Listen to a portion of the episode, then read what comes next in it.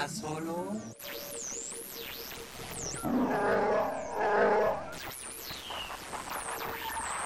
Luminous beings, Zoe, not this crude matter.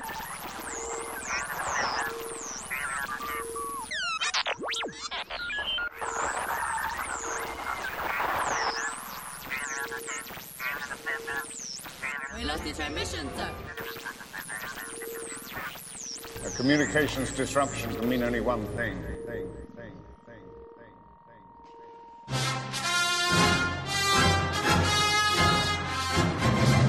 This is Jam Transmissions, a Star Wars podcast.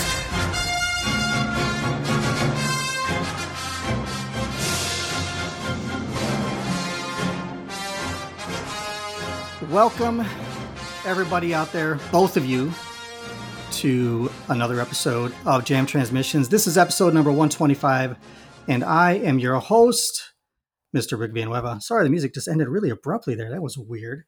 Um, friend, friends, we've got a lot to talk about this week. And I think what we're going to have to do is try to just speak really, really quickly. And I've got the right person with me because he's a fast talker. He's number 73 on my emergency contacts list, uh, is my good friend, uh, Jerry Cable from the Bombad Cast. How are you doing, my friend?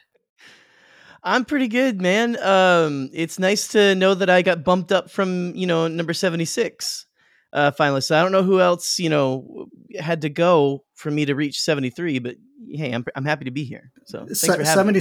76 and I had a falling out. And uh, yeah, it was, Oh, he yeah. said, Oh. yeah, he said Maber Gascon was a slug. And I was like, eat shit, you're out. Jerry, you're Yeah, up. yeah. So how you been, man?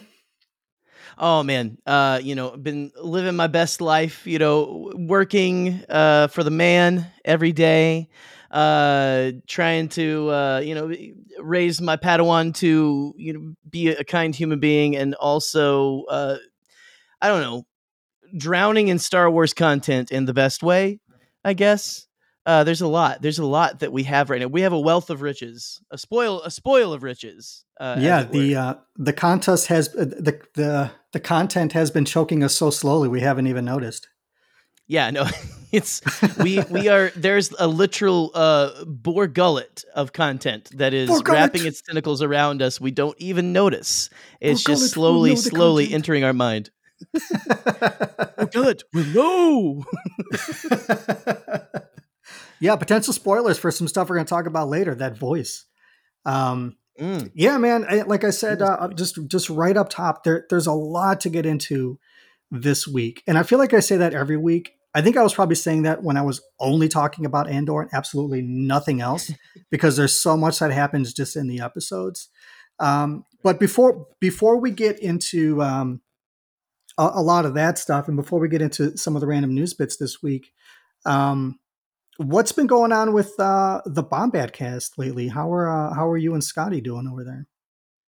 Oh well, you know we're fighting right now, but it's fine. You know, like we sleep in separate bedrooms. Um, but it is what it is. No, um, Scotty, we, we're doing a lot of. We we've just. what He- I was say? gonna say-? He, he's been sharing a bed with Paul Stanley the last couple nights, man. Well, yeah, he's been on his cruise. So we, you know, in October, we've kind of made it our tradition that we, you know, us and and Nerd Herder, we we all kind of like to do like the spooky season, you know, even Mhm. though we're we're like Star Wars adjacent at this point because we'll do Star Wars. There's a lot of content to talk about right now, but you know, we like to talk about pop culture and different things like that. And you know, we've kind of made it our thing where we do our Star Wars uh creepy pasta episode every year now. Um, I try I uh, for the same amount of years, uh, I try to put together a uh, little uh, uh, episode to scare the pants off of Scotty with an actual, uh, a quote unquote, actual uh, encounter uh, from you know like real people. Apparently said they saw this kind of a thing. It's Yeah. it's very effective. Um, this year we did the Sallie House, which is a, a very scary haunted house. If you've never looked up anything about it, look that up. Uh, watch our episode actually. Mm. Um, but yeah, no. So we've been doing a lot of spooky stuff, and and I scared Scotty so much he had to go on a cruise with Chris, with Kiss, with Peter Criss, you know. so, um, but him, yeah, he and his neighbor Paul, uh, Paul Stanley's his neighbor. I don't know if you know this. They went on a cruise together, and uh, just the, all the members of Kiss are there. And Scotty's just having the most Scotty Jero time of his life right now. So uh, He's I believe he's actually back home on on the time of this recording. But yeah, no, so it's that's kind of what we've been up to. We're just up to a lot of nonsense as usual. yeah, Scotty's. uh Scotty had a a Folgers fueled weekend with uh, Paul Stanley. Oh man. If for anybody Yeah, who doesn't I- know I'm- that reference, go on YouTube and uh, just put in Paul Stanley and Folgers, and you'll see what that's all about. Yeah. Or come watch our show when we have someone new on because we always that's our that is our uh trial by fire is the Paul Stanley Folgers commercial. um is it is it a circus or is it is it is he a magician? Was he a ghost the whole time? No one knows. Uh but Uh, you- all this doesn't make sense unless you've seen that Folgers commercial. Um but anyway, it's going and I wonder if uh if there is a trapeze on the on the ship that Scotty was on. I don't know. There should be. What What if it was Scotty? Oh god this whole time like i've been like podcasting like it- there's like an empty chair on the other side people have just been watching to figure out when i figure out that i'm talking to a ghost like no one else can see scotty it's just me Everybody's just like, it's okay, Jerry. Is Scotty in the room with you right now? I don't know. yeah scotty yeah where do you see him yeah no like oh god i hope that i'm not being I'm, i hope that I, i'm not doing the clint eastwood uh, for like the last three years that would i don't want to just be talking to an empty chair for the last three years please no please god no Uh, the less the the less the least racist the less racist uh, uh clint Jeez. All right, so let's uh, let's let's already just up to a spoil- thing Yeah, we're, we're going to talk about the Sixth Sense now, starring Jerry Cable. Yes. just you with a blanket pulled up to you, with cold breath coming out of your mouth. i see scotty awesome, man. Yeah, I mean, you know, you guys had me on the show. Oh, that had to be two or three years ago now. It was it was a couple years Yeah. ago. that'll never Um, happen again no I'm just playing. And uh well, you know, I, I I have a confession to make concerning that because oh okay. before before the episode started, um, I, Scotty had sent me all the show notes that what things that we were going to talk about and some of the questions were laid Right. out in there, whatever. As one should do, um, I clearly didn't send you anything, but um, That's how I do it. No worries. when when I I looked at the notes for a second, and then we started the show, and like things went off the rails as they do when the three of us get together. Um, Always. but I, honest to God, it was maybe a couple of days after we recorded. I went back to look at the notes because I'm like, I, I seem to think that there were a few things we didn't talk about. And I didn't even, I, stupid me, I didn't scroll the entirety of the notes. So there was, I didn't realize that there was a ton of other stuff that you guys had put in there. Scotty's very thorough. That's what where we differ. Either way, the point is, it was derailed so much. I think we only got through like two questions. I did. I didn't even bother to look at the rest. Of, I didn't even know. I didn't. I thought the, the the thing ended like the. I think like the the page had like a scroll break, like a page break in, and I just stopped Yeah. it. Like, oh, okay, cool, and didn't scroll the whole thing, and so kind of self sabotaged the whole because that show was so bonkers. I don't. We we went off the rails so quickly. Um, it was. uh I was like, oh my god, I'm never gonna. These guys are never gonna want to talk to me again. Right. And no. And and here we are. And well, and and you know, two two three years later, however long, uh, you see now that we never. I don't know why Scotty still does the notes because we go off so often, which is what we're so we, like. We're like, luckily we have that chemistry. We know like when we can like go off script and everything, and kind of like do our do our business and then come back to something. You know, if you if something's better than what you've got written down and it's happening, like you go with that. That's just that's the Yeah. nature of it and all. And so um it's nice to have a helpful guide. And I don't do that when people come on Bombadcast. This, when Scotty's not there, when Scotty's away, Jerry will play and he will do as little work as possible. Um, so we like we I had uh, my sibling uh, Boop uh, from uh, Nerd Herder on with me this Mhm. last week. We did kind of our soft launch of our our podcast that we said is going to be happening soon. Um, uh, we we uh, are going to do like a little weird, spooky podcast called Weird and Out. Uh, check look for that someday. It'll happen. You guys have to hold us accountable.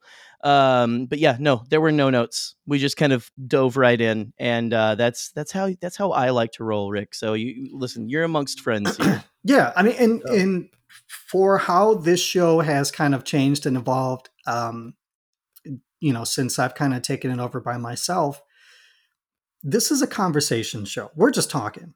You know what I mean? Right. It is nice to have some some uh, some bumpers so we're not throwing gutter balls, but um, it is still uh, nice to have a little bit of. Pre- we're going to talk about some things. I have a list of topics, and I've I've shared those with you, but to everybody else, um, you're gonna you're gonna learn as uh, as Jerry learns some of this stuff. So let's get into uh, some of the news stuff uh, for the week. And um, there was um, there was a convention. I believe it's probably still happening right now in London. Uh, the the MCM in London. And uh, Star Wars news wise, there was a little bit of stuff just on the collecting side um, Yeah. that we'll bring up. But I do want to bring up as for collecting. Whenever I get new stuff, I like to talk about it a little bit on the show. So I only have two things that I want to share. One of them is the shirt that Jerry has seen that I'm wearing right now.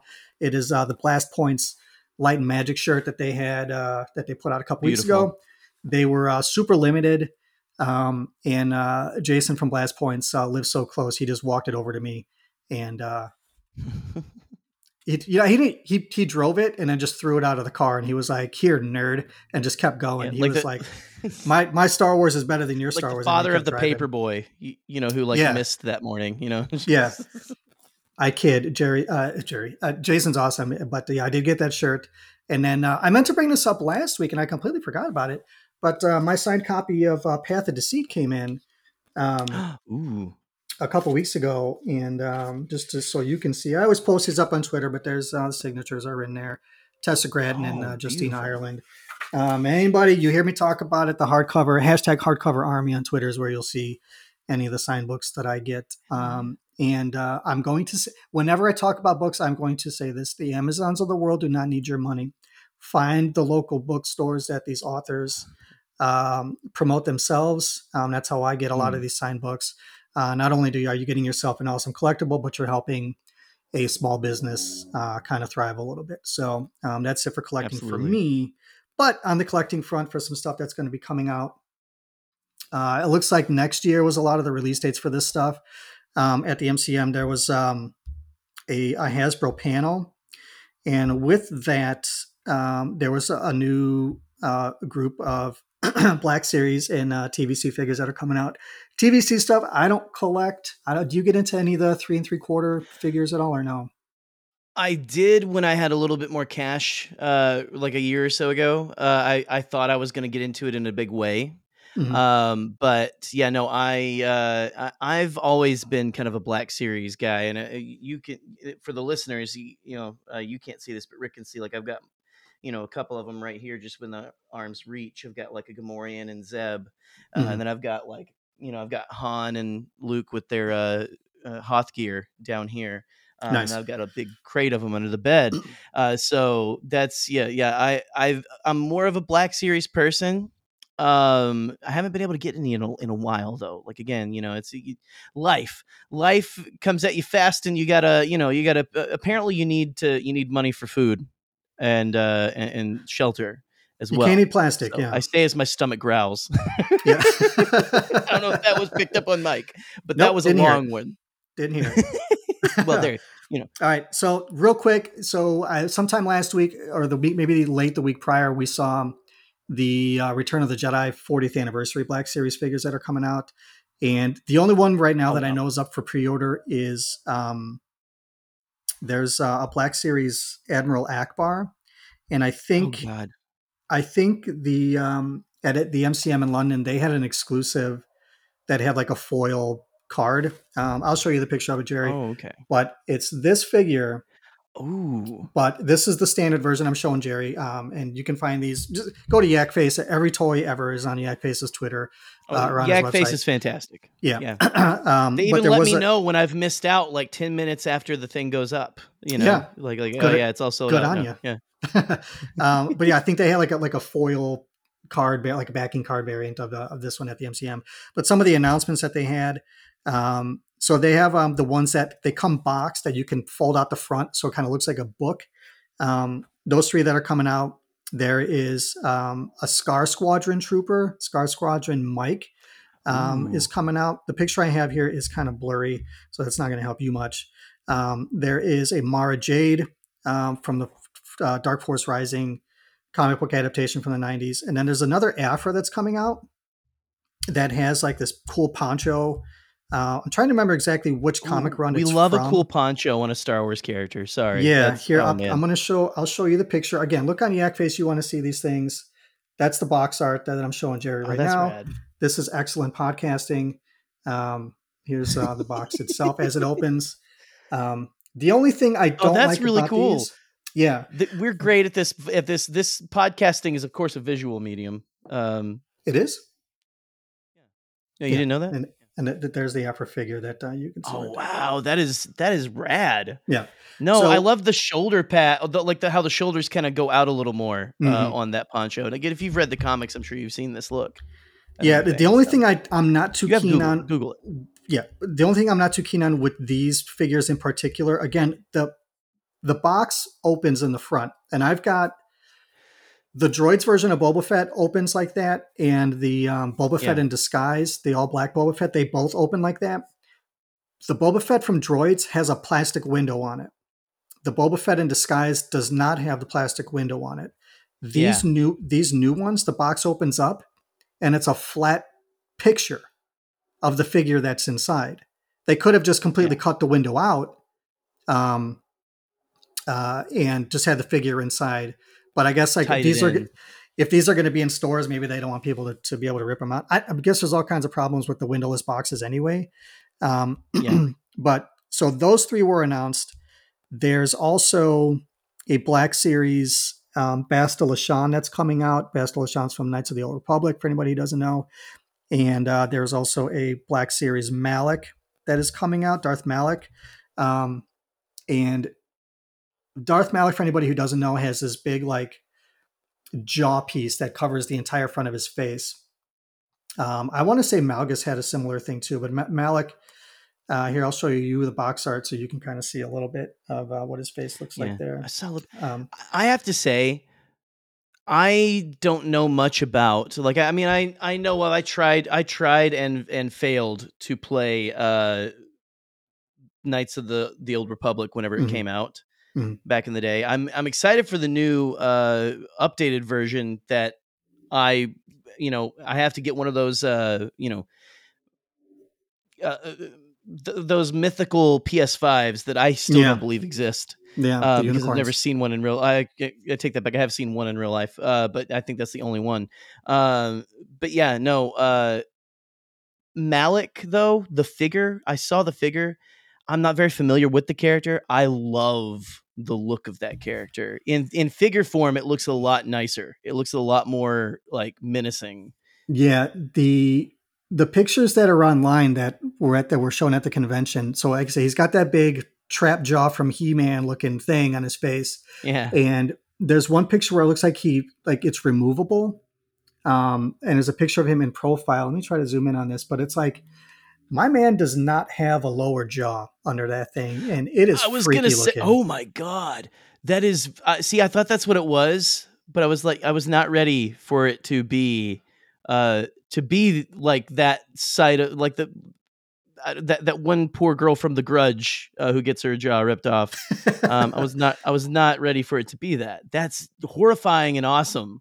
Um, it's freaky. yeah, that's great. I love that Yeah. So pre-orders for these guys go lightsaber for some- injuries. Oof. Yeah. I don't even know if that's what it was. I don't remember Malak's story if it's a it was a lightsaber thing or not, or if like Revan was like, "You talked too damn much," and just grabbed his jaw and ripped it off.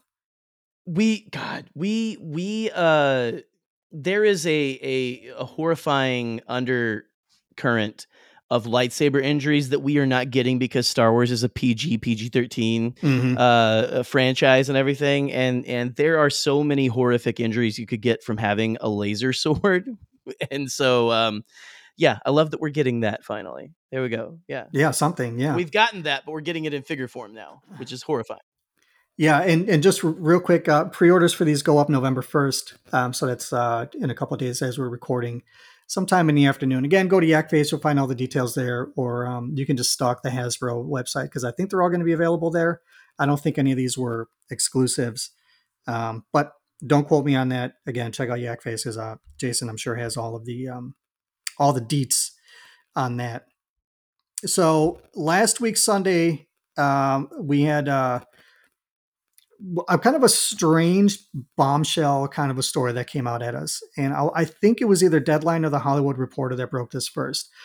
But uh, originally, this story came out, and this goes back to maybe March, I think was when this rumor first popped up that Damon Lindelof was going to be helming something Star Wars related, if he's going to be writing a movie or he's doing an outline or something for a movie. But some, somewhere the rumor popped up that he was doing something within Star Wars. Sunday night, the story came out that a director was picked for the movie uh, in Sharmeen Obaid Chinoy, uh, who is a very well decorated um, director. Uh, she's won a couple of Academy Awards um, for documentaries that she's done. Uh, we may know her in the nerd space for having directed two episodes of Miss Marvel. So that's cool. But then Monday, an article comes out on the Hollywood Reporter that says that there was a, a secret writer's room, right? That this writer's room happened after Celebration Anaheim. Uh, and in the room was um, a writer by the name of Justin Britt Gibson. Now, I'm not familiar with Justin. Um, I'm looking at the article right now and I'm trying to see what. Um, oh, okay. So Justin was one of the writers on the TV show The Strain, uh, which I believe was executive produced by Guillermo del Toro. Um, the Strain was based on a series of comic books that came out prior. Um, we watched the first season of The Strain. I don't know if you're familiar with it, Jerry. i am familiar with the uh, the show. I've never watched an episode though. Like I know what you're talking about, the vampire esque yeah. show. Yeah. yeah, yeah, it was very freaky. These vampires like like they had these really long tongues, and then it was like a sucker at the end of the tongue it was very gruesome, kind of like body horror almost, yeah. but it was a TV show. So it, it had its humor, um, which was like you wouldn't think it would fit, but it did fit pretty well. Um, but some of the other details that came out of this thing with this supposed quote unquote writer room, this was all rumor, guys. Nobody knows who was in the room. Nobody was in the room when it happened, right? To get into some Hamilton. Right. Um, in my in my absolute love of musicals, we were talking about off mic a little while ago. Um, but um, the writer of this thing, uh, Boris Kit, uh, who you know the track record seems to be pretty good, but there's a couple of lines here that, that I'm going to throw at you, Jerry. So this one here says, um, and I'm reading this directly. says Dave Filoni, okay. a protege of Star Wars creator George Lucas, who is involved in many of the shows, may have also been present. Ooh, but that is what it doesn't say is that he may not have been present. It's a very speculative right. line. You know what I mean? it's very much that was the most intriguing part of that as well. Is like, okay, what we've got Filoni in there as well. Um, possibly, possibly, but yeah, like you're saying, we, we don't we. It's very speculative. It's very speculative, yeah. and Dave doesn't have to be in everything. Uh, no. but it's interesting if he was. Yeah. The the other uh, interesting thing here uh, the Holly Boris. So my, my, good buddy Boris says, uh, and I'm again quoting the article. It says, and sources say that the story would take place after the events of 2019's Star Wars: The Rise of Skywalker, although it would not be a continuation of the Skywalker saga. It could, however, feature some of the characters from the Star Wars trilogy made in the 2010s. What an awkwardly phrased sentence right at the end. You could have just said the sequel the trilogy. 2010s. Yes, the yes, yes the, like it was like it was 100 years ago or something. Um, so yeah, those are the two big like speculative things about it that Dave Filoni may or may not be involved, and that this thing may or may not be taking place after Episode Nine. The article also does go on to say that, again, sources say that some of the characters from uh, the sequel trilogy may or may not be involved, but they would not be the center of whatever this thing is. It's supposed to be a standalone with the possibility of sequels. So, what do you think? Did you watch Lost or Watchmen? Um, to kind oh, of get a grasp on both. like Damon Lindelof. Both, and I, I, um, Lost was one of my first. That was the, one of the first TV shows that I fell in love with and and watched over and over again. Despite the fact that, again, it was back in the day when you had to pad out a season with twenty something forty five minute episodes. Mhm. Um, it's just it's it- it's a lot. Like you know, you want a lot of content, but but you know, it it it is kind of it's it's daunting to if you want to rewatch that kind of stuff. Um, but I Lost was one of my first loves. I love that show. Um, it was kind of one of the first. I feel like that was one of the first introductions uh, into like primetime television of being cinematic. You know, like here we're we're having a very cinematic story go on here, and I I was turned on to Lost because I really liked JJ's first series or well, the first series I ever watched by JJ was Alias, that was Yeah. also on ABC, and this came out shortly after Alias. And again, it was more Lindelof and things like that, right? Um, but uh, then you talk about the Watchmen series, though, that Lindelof did, and I I actually really enjoyed the uh, adaptation by Zack Snyder. You know, if you say what you call me a Snyder bro, if you will, I'm not, but you know, I really enjoyed that version of Watchmen back in the day. Um, and Lindelof did something with it that was he took I don't know like so, like something that was already so like he he he very much kept more to the spirit of Watchmen than even the uh more so than the Zack Snyder uh adaptation did. Like it felt like Lindelof what he did with the Watchmen series in continuation Mhm. of from the comic book and everything. Like it was like a sequel to the comic or to the to the graphic novel. Um it's uh it was uh, it it elevated it. Not elevated, it was it felt like it went right along with cuz like the that series was very um the comic was very ahead of its time. It was very, you know, pushing ideas of, you know, like uh, like holding a mirror up to society at the time and I feel like that's what the Watchmen series that he did uh recently has done Mhm. for this society. It kind of progressed past all that like where it had like the uh was it the the the the massacre in Oklahoma and everything Yeah. kind of as a backdrop and absolutely uh bringing that to the forefront of a lot of people's minds who like you know I didn't get taught that in school you know like but Mhm. uh, it, it- again it was brilliant to I love that's what Watchmen did is it took actual things that happened injustices and brought them to a superhero medium and everything and and uh I don't know it excites me to have Lindelof involved because I think Lindelof has a very and again I haven't seen all of his stuff but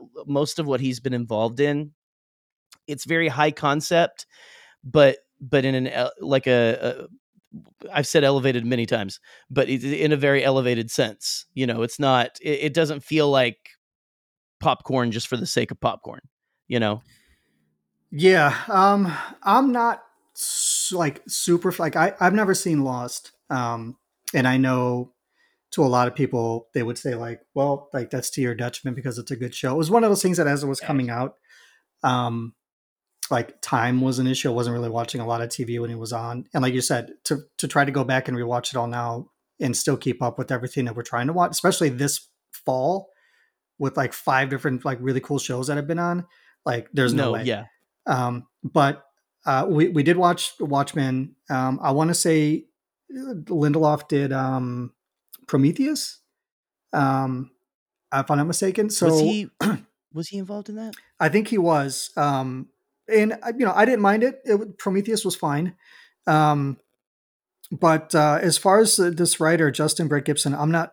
All, besides the strain, I'm not super familiar with um, with what he's done. And I know the other big Lindelof uh, series that people seem to be really grasping onto or, or did was um, The Leftovers. Um, and that's another show that I haven't watched, but I hear it's really good. But you know, and this is one of those things that it again, it's it's very kind of rumor filled, so take it with a huge grain of salt. Um, and I was kind of thinking when this came out last week that since the rumor seems to be more pretty substantiated by this article, at least that that he, this writer, and this director are all involved. Um, that to that today we would get like some kind of surprise drop announcement that like, hey, Damon, like officially, uh, from Star Wars that he's doing something because today, as we're recording, dear listener, uh, is the 10th anniversary of the Lucasfilm sale to um, to Disney. So I was kind of thinking, that- anniversary. yeah, um, to a lot of people that was uh, that was doomsday, um, but um, uh, whatever it is, what it is. But um, yeah, I just kind of thought had it in my head like at some point today there was going to be a um, announcement to say like Damon Lindelof's doing the next Star Wars thing. But if you believe the rumors, Kathleen Kennedy was told like, "Hey, stop announcing things because uh, there's been issues." I don't know if I believe that story, but I, whatever. That, that's another thing. I don't even want to talk about that. But let's let's move on from uh, from this story. Again, it's all speculative. Take it how you will. It seems exciting. The most exciting thing about it is that we'll probably get another Star Wars movie at some point, regardless of who's doing it. Right. We don't know what, what's happening, but um, Well, the exciting thing about it again is that it was the Hollywood Reporter, right? yeah, That that put this out, and so that's that lends it a little bit of credence. But yeah, anyway, yeah, yeah, it's hey, Yeah. grain of salt, babies. Yeah. So this one was uh, a little tiny nugget that popped up again from the Hollywood Reporter. Uh, this was uh, Seth uh, Abramovitch. Uh, he had a little interview with Oscar Isaac, Oscar Isaac, Oscar Isaac, um, and uh, and and two of his um, compatriots who are, are working on a a comic book um, that uh, I don't have the name of here. Um, oh, it's called uh, Head Wounds. Uh, Sparrow is the name of this thing. Now, that's kind of not. I mean, that's cool. He's another actor who's getting involved in the comic book space. Sam Jackson's done it. Keanu Reeves has done it. You know, J.J. Abrams did a Spider-Man thing with his son that failed. Um, but it's it's been out there um, that you know actors are getting into this thing. But right at the very very end of this article, um, there was a question that was posed here. It says, um, "Where is it?" This is how prepared we are here. It says, uh, "Beyond that, uh, anything is possible as far as his oops, as far as his um, being involved or finishing up with head wounds." It says anything is possible, including the possibility of climbing back into the Millennium Falcon. When asked if he would consider reprising his role for Poe Dameron, either in Star in a Star Wars feature or as a Disney Plus series, Isaac smiles and says, "Yes, I would consider it." So Ooh, The stories- juicy. yeah, the story was like maybe a little over a year ago. He was asked. He said no. Um, he was like, no, not not unless I need to buy another house. I think was kind of the the gist of what he said. Yeah, Um, he was he was tired of it. Yeah. Um, but we're starting to see if we lump this in together with the Lindelof thing, where the Lindelof thing Yeah. says that there's essentially this rumor that sequel characters could be involved, right? So not only do we have this little morsel from uh, Oscar Isaac, we have um, John Boyega kind of softening his tune about whether or not he would come back into Star Wars some way. Um, Oh, and then Yeah. you remember the story earlier this year where supposedly Daisy Ridley had lunch with Kathleen Kennedy. Now, right, which is that- just lunch, right? yeah, that story came out. I want to say close to around the time that the Lindelof rumor first dropped Mhm. back in March. I think I think it was around that time. I might have my dates mixed up a little bit, but let's just say the you know the, people have been talking to people, right? And this Lindelof thing is Right. kind of coming to fruition right now. You kind of you think there's been some wheeling and dealing where Kathy's kind of like, hey guys, listen, we know you don't want to commit to doing another Star Wars thing. You guys have already moved on with your careers. You're doing spectacular stuff. Um, but if we throw you a, a big bag of money with a dollar sign on it, hey, maybe, maybe you want to stop in, take a walk through the Falcon for a minute or two, and just get our story off the ground.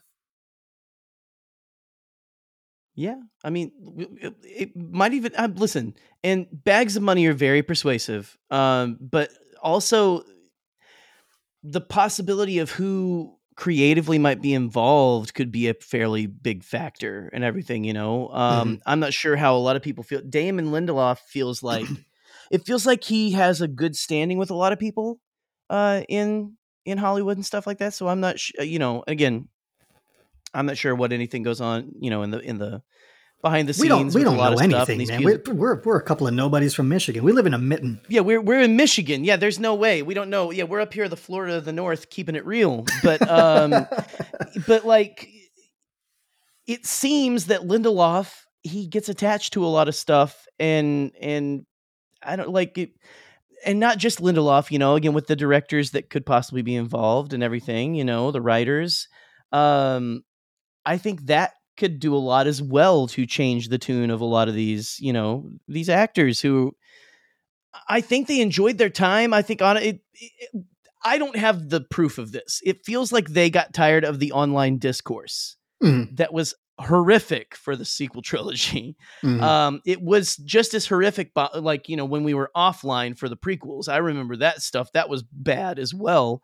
But to have it fully online for the sequel trilogy, it's a lot to go through. And and why would you want to come back unless, like you said, it'd be big bags of money, very persuasive.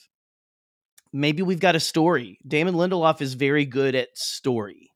I think he's good at concept, and maybe they came up with something that is, you know, maybe knocked their socks off, you know, maybe persuaded them like, hey, you know, you need to come back because we can give your arc justice, you know, like maybe I'm I know fit maybe uh John Boyega, maybe we're gonna get a little more uh uh maybe they told him, hey, you you can be a Jedi and we're gonna make you a Jedi in this thing, you know. They've already all but confirmed that he is a Jedi in the uh uh what is it, the terrifying tales that we had, or was it not Well, terrifying tales? It Just was any uh, of the the Lego summer stuff. vacation Yeah, summer vacation. Yeah. yeah in the lego stuff like i've been loving the lego stuff i'm ready to have uh, not that i don't love the lego stuff i'm ready to have sequel trilogy content that is not lego i'm ready to have them back um, that's in fact what excites me the most is because they had these characters that i love and i i want them to come back i want to see rey's journey past Mhm. the legacy of these these older characters i want to see them come into their own i want to see rey have her own story i want to see um I want to see, you know, Finn and Poe. Like I want to see them be the big three and, and do their thing. Um, and controversial. Um, I'd be okay with uh one Mr. Ben Solo uh making a return because, you know, he's at least a force ghost. Because he did like he he left his clothes behind. So either he's just naked in the afterlife, you know. Um Some people would be okay with that. some a lot of people would be okay with that frankly like there's Yeah. i've seen that a lot on twitter even when i didn't mean to you know like i'm not going to look for this there um and that's not disparaging i'm not going to yuck someone's yum but like i have always been uh, i towards the end did ship reylo and stuff. I, I was like hey ben solo and rey it's clearly there. Um i'm down for it. Let's go for it. I want this love story. And i thought it was odd that he disappeared but didn't show back up. And so to me that that either feels like a discrepancy or a setup and so hey maybe we're going to get a little bit of uh, uh who knows if we can talk adam driver into coming back um because the man's very serious but uh i would love i would love to have him back as well you know so like I, th- these are sky high hopes rick these are sky high hopes that i want for this i'm so excited for this project All right. whatever I'm gonna. I'm, I'm I'm gonna I'm gonna bring you down just a little bit. Okay. I Please don't bring dis- me down I don't disagree with anything that you've said. All right. I'm not I personally like I'm not the biggest Kylo Ren Ben Solo fan. I, Yeah. People are, and that's that's just where I'm at. But um, we can okay. We'll, we'll talk about that in a second. But what I had in my head that you guys don't know Okay. how I'm gesturing or anything, but one of the things in the article says that the story, while it may take place after episode nine, it's not going to be with those characters as central characters. So, like, if they show Oh, up, interesting it might they might just be like little bits of like it's connected, but it's not the continuation of Rey's story. It'll be something You new. You can tell I prepared for this episode, right? Hey, Yeah. you know what? I, I mean, I kind of I glanced over that paragraph and then I closed the article on my phone, so I can't even find it where it says it. But assuming there is a straight continuation of Rey's story, because when you were talking about that, it reminded me of an art um, an interview that Mark Hamill did, where he had said that the original trilogy was essentially like 007 training to become 007. He gets his license to kill, and then you never see him do any of the cool stuff. That was essentially Luke's Yeah. journey in the original in the OT. And then, of course, there were books and stuff that kind of filled in that the, those stories. But by and large, you know, the general audience is you know they're not reading Star Wars books. Now, it would be cool to get kind of Rey and Finn, you know, the continuation of the Jedi, see them just after these huge defining moments in their life um, carry on and you know and further those stories kind of just after the fact i'd be down with that absolutely. this this article kind of says that that essentially may not be happening on the Ben Solo thing. Um, if I have to kind of pose a theory, I'm, I'm not I'm not one on, on theorizing lately. It's gotten my own kind of head headcanon in trouble with expectations, um, and I think that's Right, something that right. people should learn how to do. But if if I could justify a reason for him not showing up as a Force Ghost at the end of Episode Nine, it's almost that in his afterlife, if he does, you know, he becomes one with the Force, there would have to be maybe there's a period of time for his atonement within the force. Like he almost kind of yes he does he does something heroic at the end of his mortal life but may and again this is a huge maybe and people you know if you want to disagree that's fine i understand but maybe there is a time after his death where there is an atonement within the force before he can manifest himself to Rey, or maybe she's not ready to see him as a, re, like receive him as a force ghost. I know that's a weird word to use, Right. in in the Reylo context where she's receiving him as a god. That's weird. But um again, maybe she's just not she received him many times. yes. Yeah. sure. Um Twice on Sunday. yeah.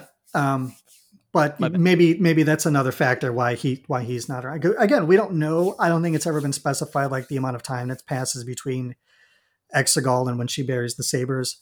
But that's just kind of my thinking. But yeah, don't don't get your hopes up too high that this story is going to be uh you know Right.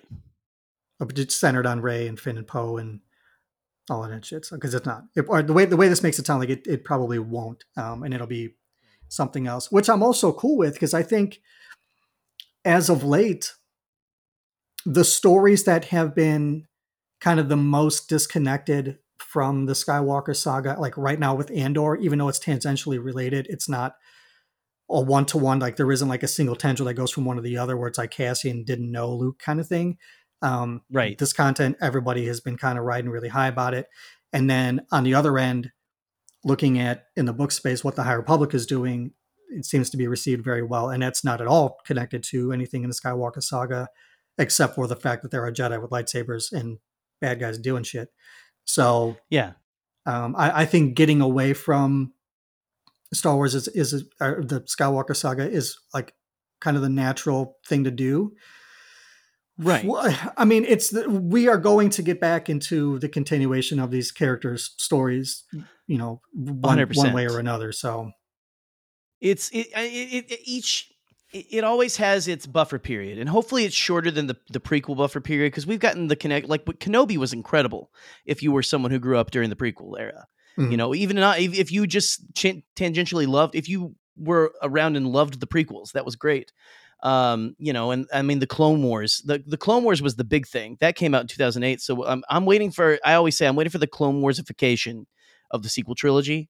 Um because was it perfect? No i still think it was very good i love what it, it brought to the table and i again i do want more of those stories but yeah you're it's it's at least hopeful that they're like look they're going to be kind of tangentially around in this whatever this is like they're they'll make an appearance but that gives me hope to again down the line we are going to get a continuation and things like that because they i mean use them while you got them uh, which sounds terrible uh the it's terrible wording like but while we've we have while we have these young actors and stuff you know which it's like if we had done this in the 90s after the movies had come out if they had like went full on into tv and and things like that with the with you know the original trilogy like that's where we are right now. We can we can have that. We can have our cake and eat it too. And so that's Mhm. that's my hope i think. I won't get it up too high but i do think that they've been holding back a lot we haven't got a lot of news i think that they are i think they're planning a lot of really special things down the line that we're that we're about to i don't know hopefully receive in the next several years so yeah, th- there's a part of me that like I don't want to know the speculative kind of news stories like this Lindelof thing. Uh, like we've been kind of Yeah. burned. Maybe in some ways, probably for the better when things fall through. But it, you know, absolutely with the online speculation, it kind of makes the process look bad because we're so hyper focused, if you will, on some of the things that we hear Oh. about. Oh, yeah, Oh. yeah, that's the thing that- five cents sir no um, but um, you know, when we get into that much of the nitty gritty and we start hearing that things fall apart, I mean, it's very common within the Hollywood system anyway for things to fall apart. We just happen to hear about it because as kind of super fans, we the stories get out for us. Um, but talking about kind of the Clone Warsification of the sequel trilogy, a good way to do that if, say, the animation department doesn't want to, or if Lucasfilm doesn't want to pump the money into doing another seven seasons of a thing or even four seasons of a thing, would be to potentially do uh, a Tales of the Jedi kind of season two with sequel trilogy characters. Um, oh God. And and and up. and re- and relating that to maybe other like okay, that was my segue for Tales of the Jedi. I'm just going to come right out and say it. And it. this what this show was because we're going to talk about it was essentially three stories about Ahsoka, three stories about uh, Dooku uh, that thematically uh, are very um, connected. And I Mhm. think with not just keeping it within the sequel trilogy space, but since that's what we were talking about, I mean, you could you could have another set of six episodes where you have three stories about Rey, and again, and if they're animated, you could have three stories about I, I, a High Republic Jedi, you know, Keeve Trennis or something that uh, there's some kind of trials or whatever that they that you, you can find Keeve. something them, thematically. Read the comics, homie, uh, and uh, No, I have. I love. No, I have been. No, reading she's it. great. That's what Yeah. I'm saying. Give, give, give me Keeve in, in, in animation. I want to hear more Star Wars curses. yeah, exactly.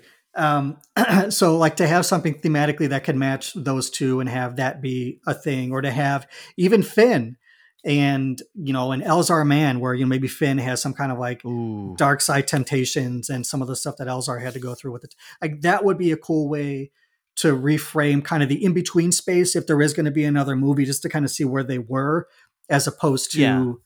here's this part of Rey's life that happened concurrently with the sequel trilogy movie. Because I think we kind of saw most of the major points for her. I, I mean, the writers, there's much smarter Yeah. pe- people than I am. They can probably write something in that would make sense for the development of her character that it doesn't step on anything um, for her character. But um, I just think that that would be a, a cool way to go to Oh, yeah. if, to kind of keep them kind of within the psyche a little bit more, and then as a bridge to something that and- and they can do that Tales of the Jedi thing uh, for all kinds of different characters. Um, not just Jedi, they can do like a Tales of the Empire, or Tales of the Bounty Hunters, or Tales of the something, and have kind of other stories that um, aren't just you know force users or whatever. But let's get into not that i don't care about your opinion but let's get into Oh, it's uh, the the, sh- the, the the the the shorts themselves. So set the scene for me jerry. When you watch new disney plus content do you like are you lighting candles in your living room do you watch at night do you watch first thing in the morning do you like throw on some like some Star Wars some PJs? Soft, uh, sensual music. You've Yeah. got some uh, some John Williams lo-fi music playing in the background. Mhm.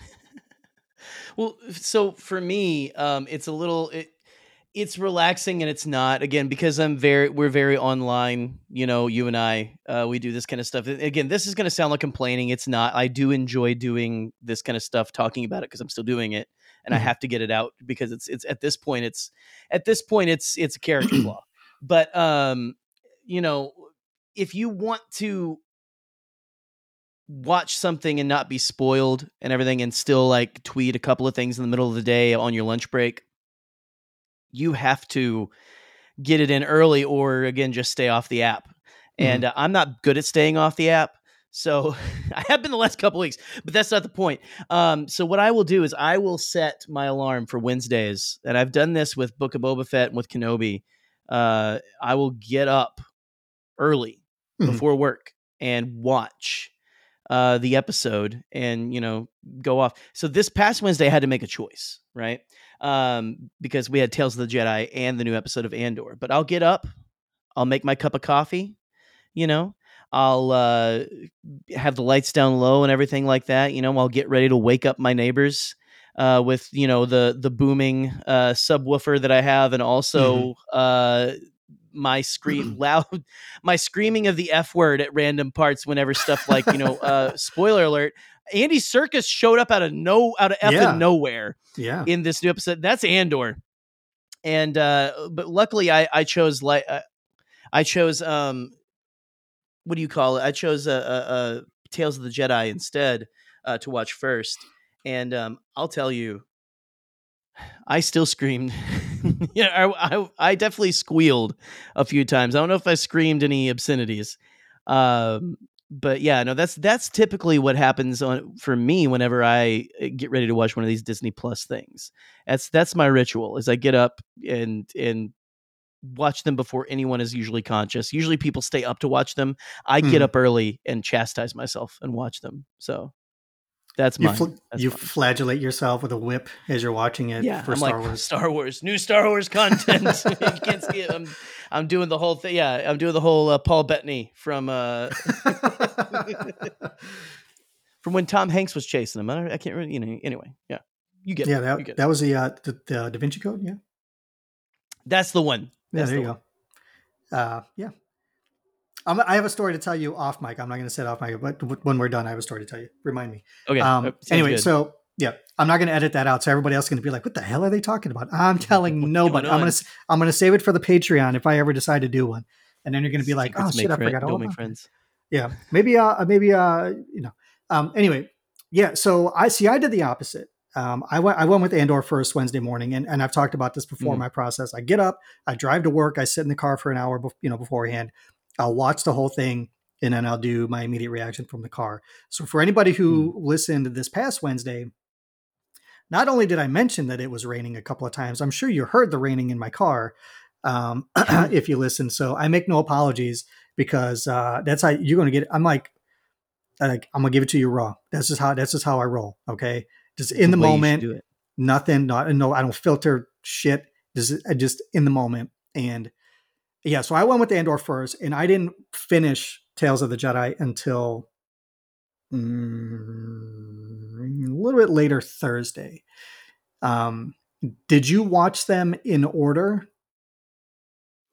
I watched them release or like just the way they were released, the way they had them on the thing. Yeah. Which they're not now, in chronological order technically. Well, I was going to say the reason why, um, for anybody who maybe hasn't seen it, we're going to go into spoilers for Tales of the Jedi, guys, um, and for Andor in a minute. But uh, the reason why I ask is because uh, I did not. And for anybody who doesn't know, the episodes are broken up where there's one Ahsoka, um, all three Dooku, and then the other two Ahsoka. So I just figured, like, nothing against Ahsoka, but we've had so much Ahsoka content that I'm like, I want to learn more about Dooku. So I watched those three first and then watched the three Ahsoka.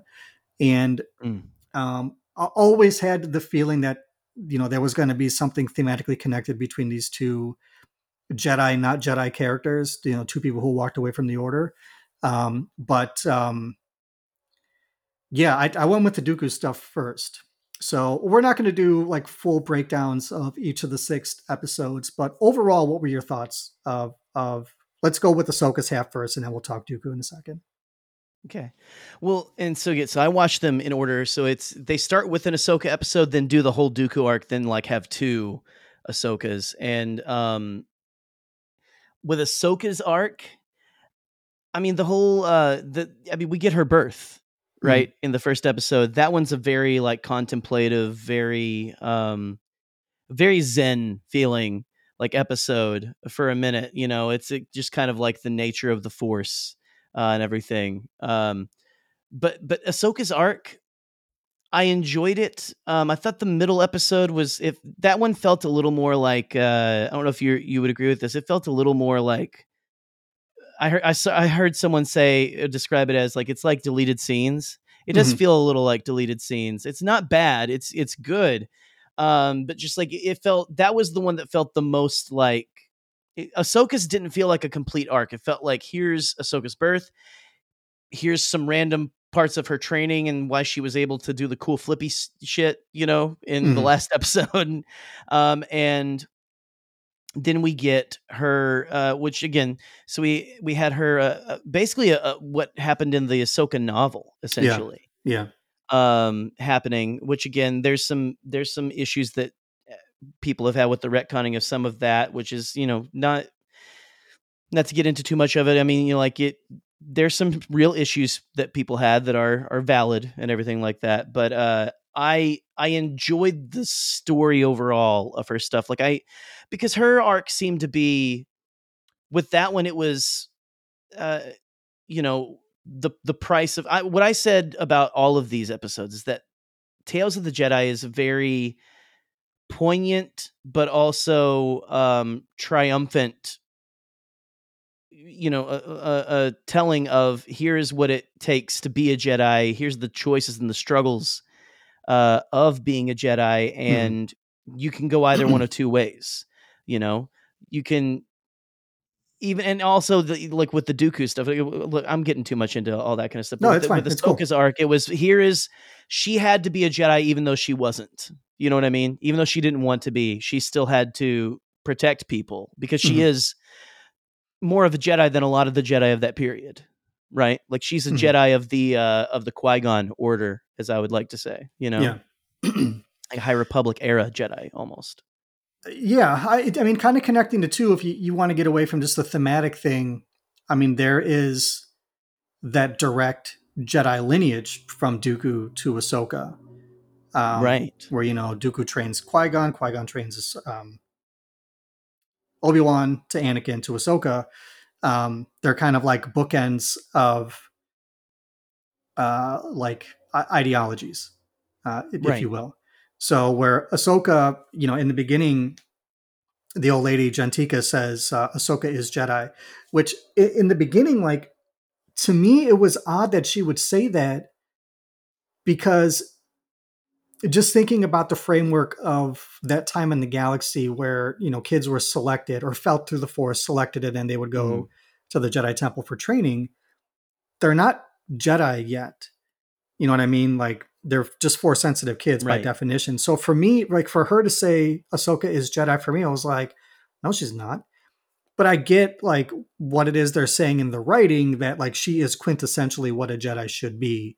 You know what i mean? Yeah. like tr- training or otherwise she is she becomes the definition of the light for people you know thematically where dooku on the other hand is what happens when like doubt and fear kind of starts to creep in. And losing what it means to become a jedi um, by definition because he was a part of you know the dogma of the jedi. You know i mean? He was very much of, of that time that you know went on to shape the jedi of of the prequel era. Um so yeah the the ahsoka stories for me like i i don't want to be negative on dave filoni. I, I don't because I, I think what he's done for the last almost 20 years or so that he's been with lucasfilm um eh, you know he's given us some of the best stuff you know just little nuggets of things. These ahsoka stories um while on their surface may be cool these were kind of like it was weird like right afterwards i just i had this thinking in my head of like i okay i've with my job my construction job i've worked in some like candy factories like for tootsie roll and stuff. So i just i had this thing of like ahsoka's story is this conveyor belt that dave filoni puts his ideas on. Every once in a while a little piece of something would fall off and land on the floor right? There's this little Yeah. dave filoni byproduct and that's what these three stories felt like to me. They weren't important enough uh, enough to put into any main story for her. Um and like i personally like the the first part of it the um, life and death uh, was fine like it just it didn't really do anything for me like as far as shaping Ahsoka's character because she was just a I mean she's a baby she doesn't really do anything except for Yeah.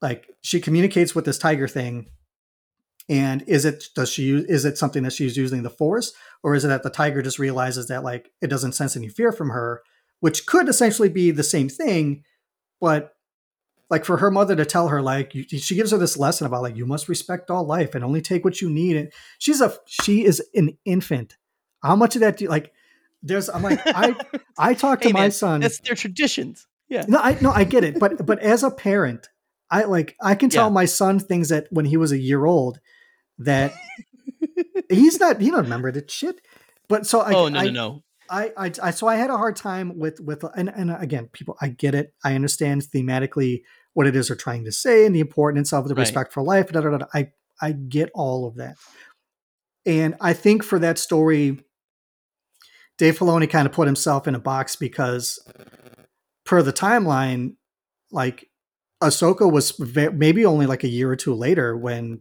um, Plo Koon finds her and, and brings her into the order. So um, there isn't a lot of time for him to play with the story with uh, her mother, Pav-ti, teaching her these things. So, and I'm sure there were things that had to be repeated to her as she got a little bit older, maybe could comprehend, but it just kind of fell a little flat for me. Yeah, the the middle one with um, her training with the clones and all of that just felt like a deleted scene for Clone Wars season seven, and then the last Right. one didn't do anything much for me. I mean, it looked cool, but like I don't see it as a direct retcon of the Ahsoka novel. Um, it, it is what it is. I just you know I took it at, at surface value and just kind of like okay, here's a story where these things happen. Um, if I if if it is a retcon of the Ahsoka thing, what I'm not cool with is like the erasure of a queer character from the Ahsoka novel. Exactly. But again, you if hope you just that's want happening off screen, but you wonder why, right? That that Yeah. didn't quite make it in. Yeah. So, like, I, I, do- I want to acknowledge that side of it. But if this story is not a direct retcon, and uh, who knows if Dave Filoni will ever say one way or the other, but if it's not, if for anybody who doesn't know, and you just look at this story like uh, at surface level, like yes, it touches on a lot of the beats from the Ahsoka novel, but I mean, maybe a lot of people haven't read the book. Um, there are the stories and the lessons that are there, and they were fine. But for you know, for people like you and me who kind of know the ins and outs of, you know, generally what you know is canon or the uh, the large sieve that is canon right now. Um, you know, th- those Right. broad strokes still exist, and like the story is cool. But the Dooku stuff, I really enjoyed because Dooku's a character that, besides Jedi Lost and the stuff that we got in Clone Wars, um, there's a lot a lot of specifics about him that we don't really know, and um, seeing him at these three stages, like the first story for him, uh, I think it's called Justice, um, where he goes to help Yeah. the senator's kidnapped son, was kind of like I was like, okay, you know, that's that was cool. Like I, I don't have anything against the story, but it was kind of cool to see younger Dooku and seeing him kind of slip a little bit. Um, we're feeling like he's already seeing the corruption of politics and doesn't like it. right. Um, and there's that part where it's like the worst person you know just made a very good point, like that meme of like he's I he was- was kind of right. I put I I texted in, in a group chat. I said I am almost ready to go uh, tweet hashtag Dooku was right because I saw. I I mean even the even the senator's son they go to save him and young Qui Gon, which was cool seeing young Qui Gon played by uh, Liam Neeson's son. yeah. Um, but even the the senator's son was like, I had no idea this was happening, and I'm honestly, I'm fine that they did this because it makes sense. This is this this is despicable. Um, was an interesting like I was um, personally I was enthralled. Like the Dooku arc is is more complete. It feels more like that. That was the main, uh, the main attraction of Tales of the Jedi. I feel like that was, and that was the part I was more excited about. I love Ahsoka, right? But while hers, I, I felt like there could have been a stronger middle episode for her. Dooku's for me was just, it was it was great the whole way through.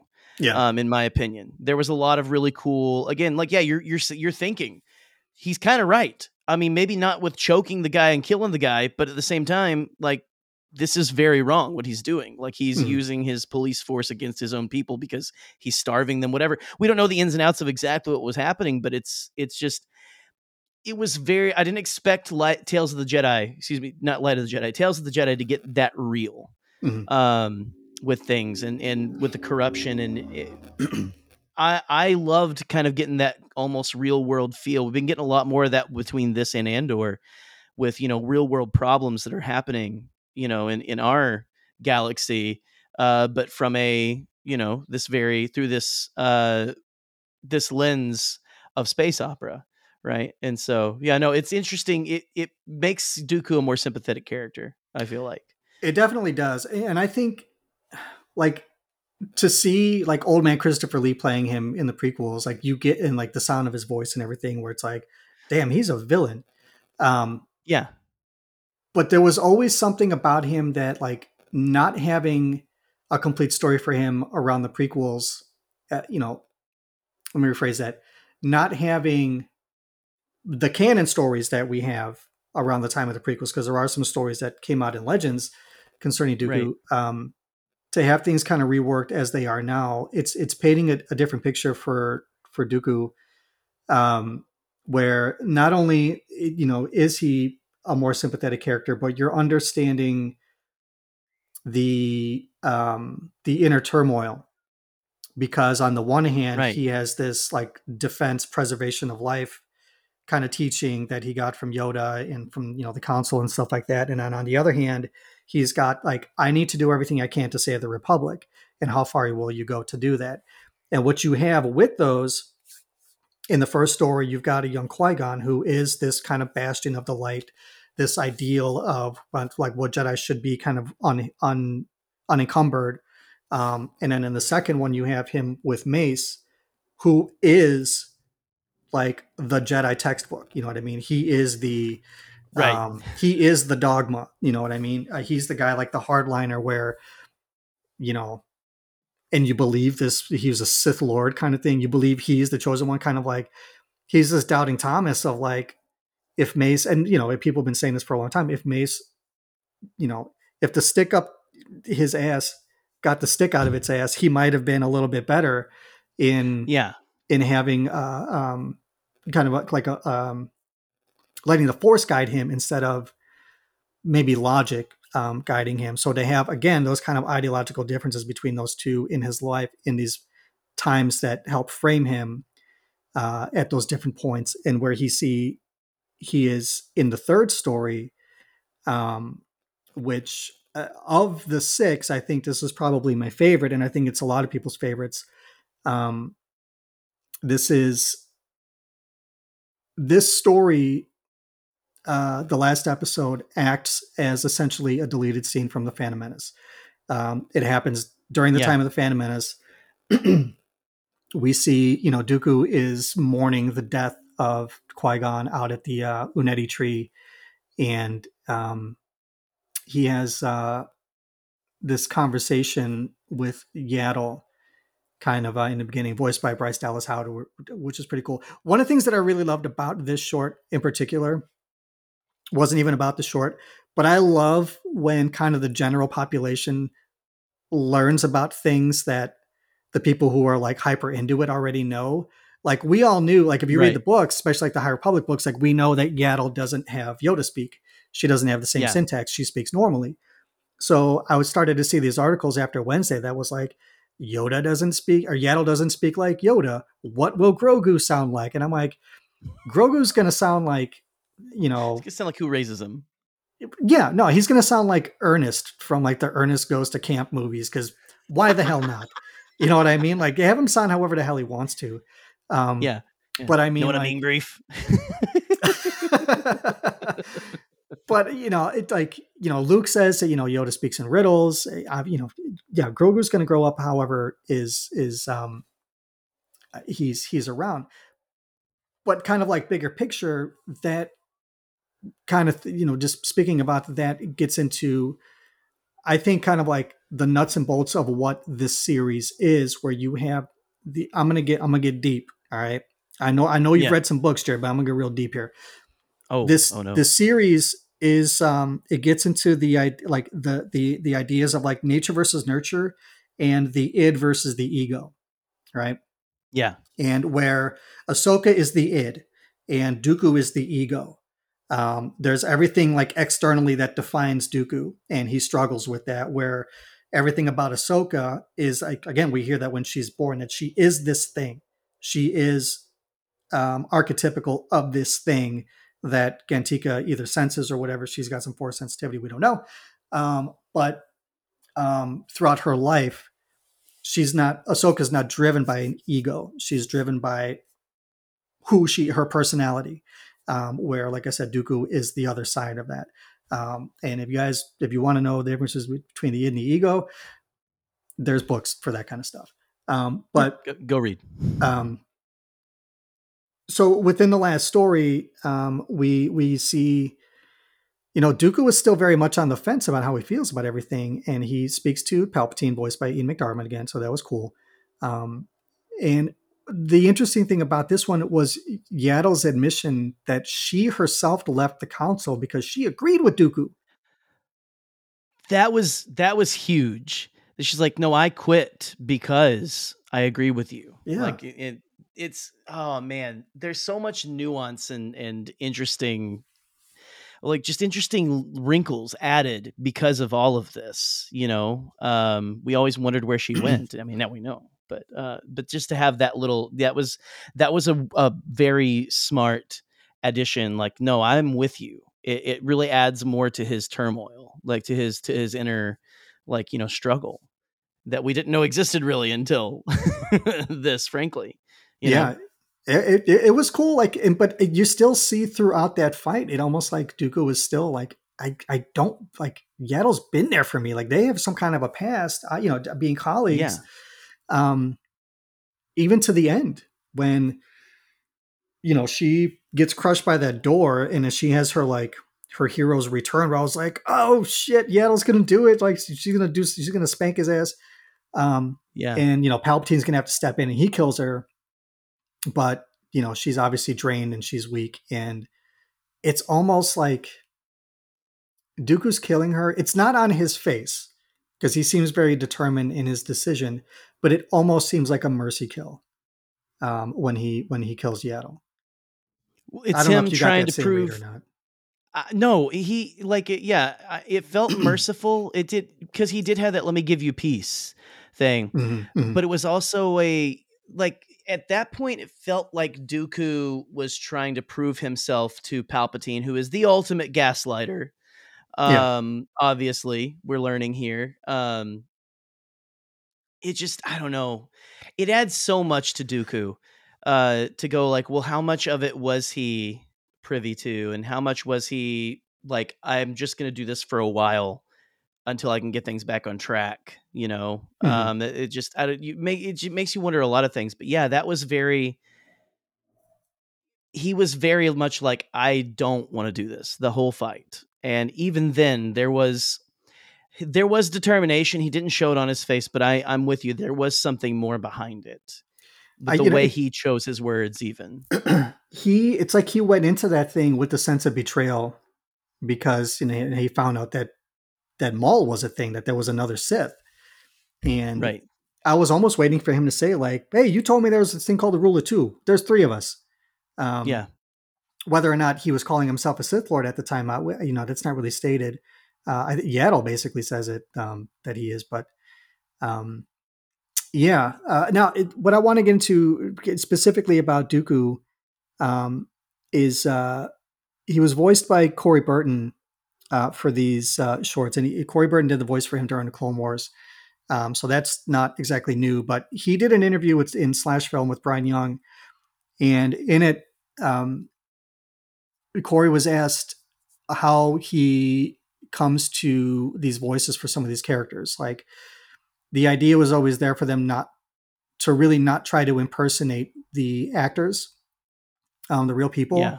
And at one point, he says that he met with Mark Hamill, and Mark Hamill had heard because early on in Corey Burton's uh, voice acting career, he had done these Star Wars storybooks. Um, and he voiced a lot of the actors from the movies. And he said, like, you know, he could do Mark Hamill really well. He always had a hard time with Harrison Ford, but he said he got to meet Mark Hamill. I'm assuming probably sometime in the in the late '80s.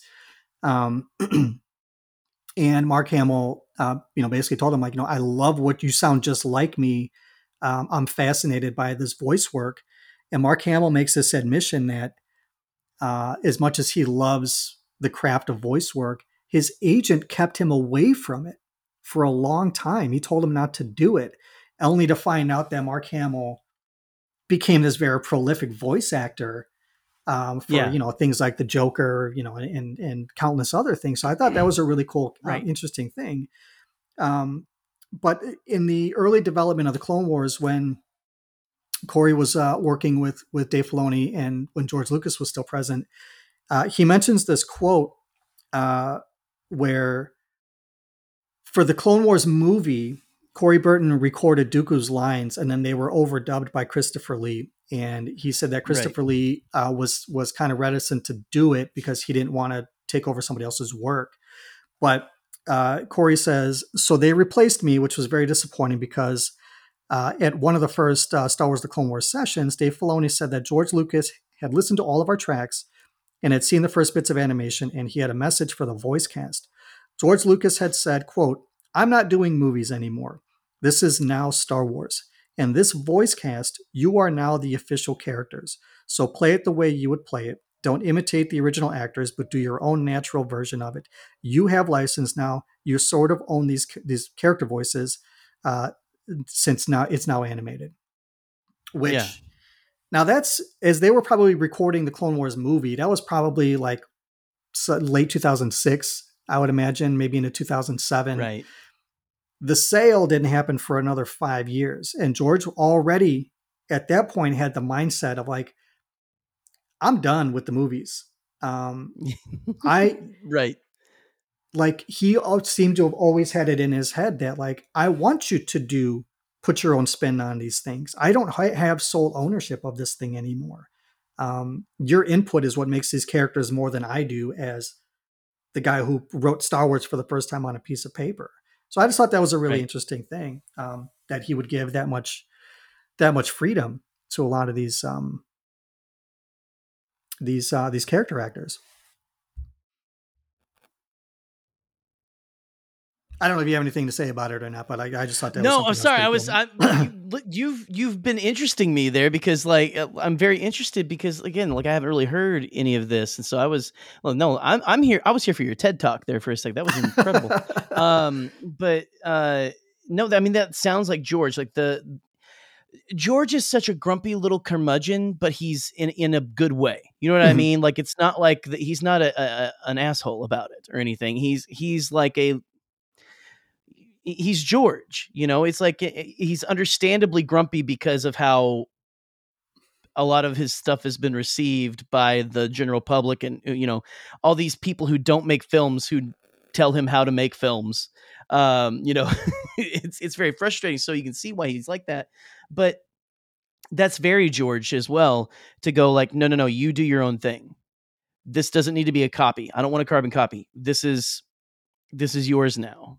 and it's just it's interesting that they did replace uh, him with christopher lee for that first movie it is sad you know it would be interesting to hear his track that he recorded for it if he recorded a full track but you know i understand why they did it because you had christopher lee to do it and now we have Mhm. that you know he's he's unfortunately passed on you know but corey does an absolute stellar job with Dooku. I mean, and Cad Bane, but Yeah. uh, especially with Dooku. And in this, I mean, he shined, absolutely shined because he there's some intense and very thoughtful moments with Dooku uh, in Light of the Jet. Or excuse me, I keep saying Light of the Jedi, Jeez, you're canceled. but it's well, I know, I know, I know. Um, which I don't.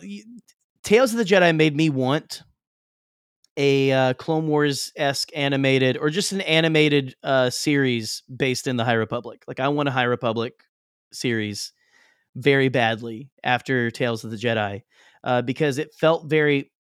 If you're wondering the tone of the of Tale of the High Republic, a lot of it, especially the later stuff we've got when it's a little more like hardcore, it's a little bit more of a triumphant version of Tales of the Jedi, if you ask me. yeah, I guess I hadn't considered that. But yeah, that's uh, I can I can see that.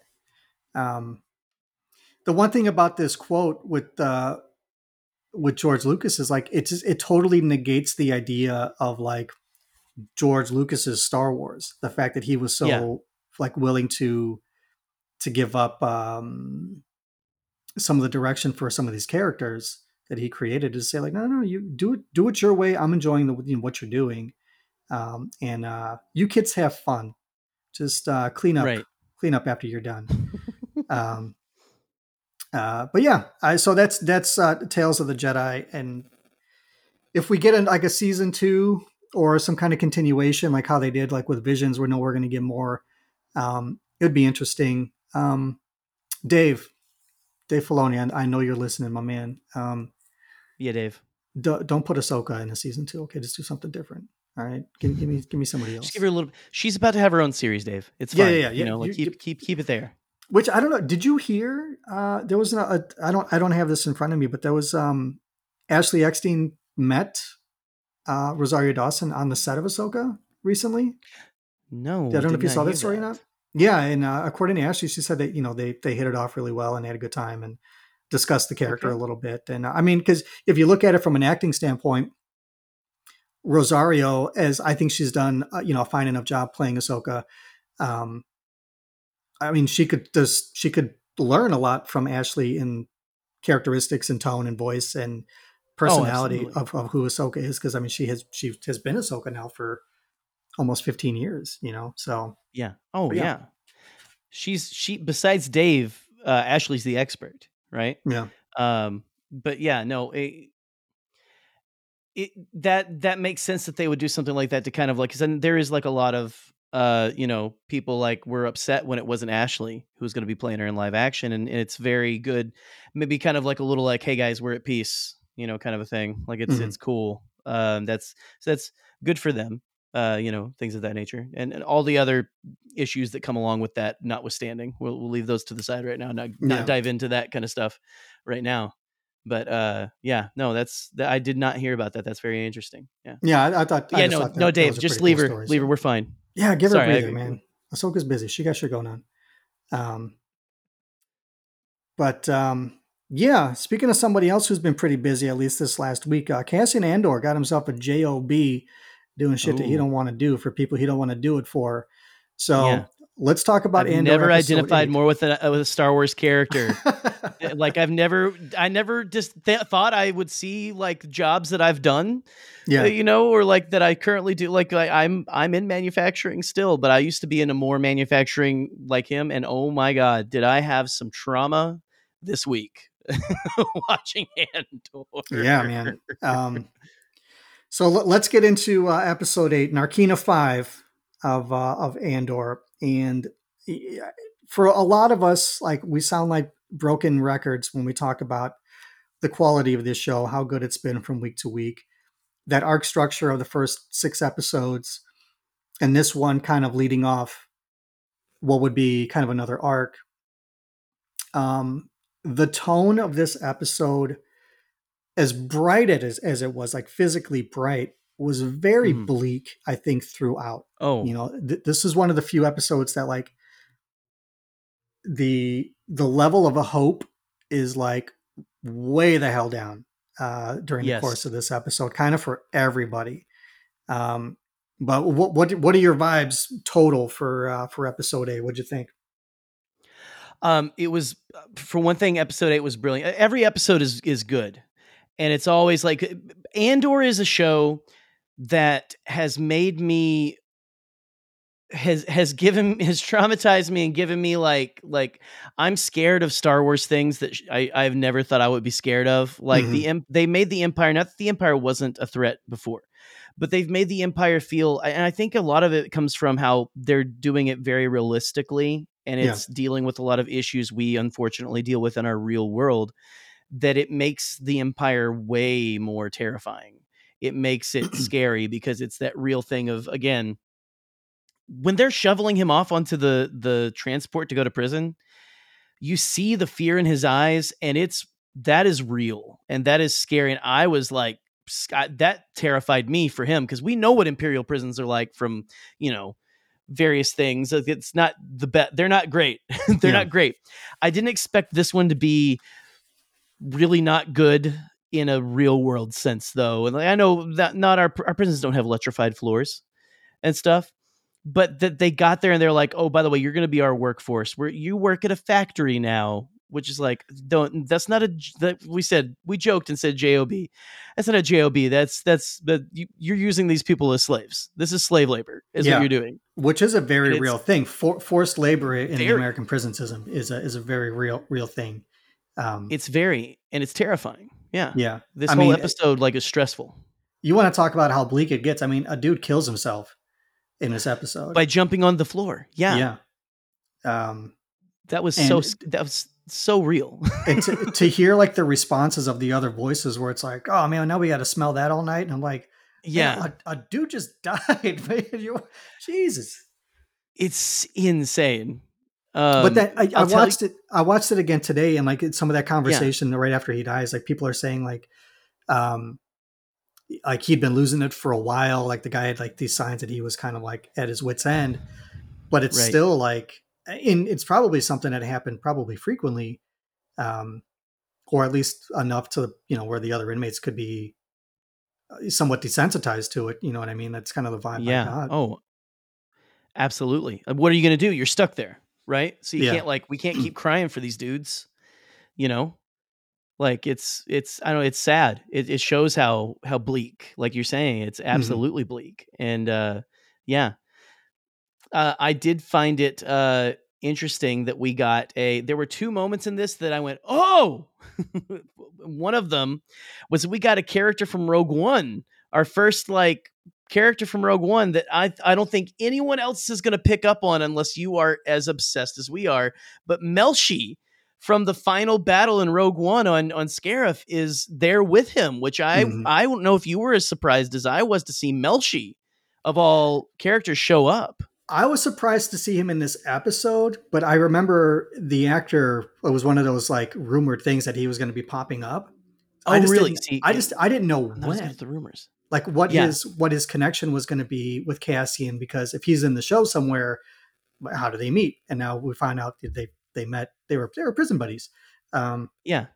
as much as This- anybody it's can an be in prison, interesting yeah yeah it's an interesting i kind of i kind of dig it and i'm kind of excited for the adventures of melshi and, and andor now you know he's like his character in this episode is like he's very no nonsense you know what i mean like he Yeah. There's that scene kind of midway through where all of the other inmates are starting to ask cassian like what's happening outside with the PORD and he's like i don't know anything about that. And it's like cassian has this ignorance because he's so he was so close to the eye of the storm that he did not know how torrential things had gotten for anybody because all these people are talking about like their sentencings were changed and like they got more time and this and that. And Melshi's like laying into him and it takes um you know uh Gollum himself to step in uh Andy Serkis which was another like when who who said you could be in this Andy? Nobody you didn't that tell was me. the other thing that was the other thing like when he popped on screen i literally that was i went oh! Like loud. Uh, there were like movers moving someone into my apartment building. I'm sure you could hear me in the hallway like oh! Like what is like i was like why is he here? And of course you get the inevitable articles "Uh, is he playing snoke? No. Yeah he's not playing goddamn Snoke. he's not snoke yeah he's not Snoke he's just yeah He's a character actor who can play many people. Let the man play multiple characters because he's that good. He's a That chameleon. was, that was something that uh, it, we'll talk a little bit more about this, but Toby Haynes, the director of this episode, did an interview with the Hollywood Reporter, and uh, they talked about a lot of stuff specific to this episode.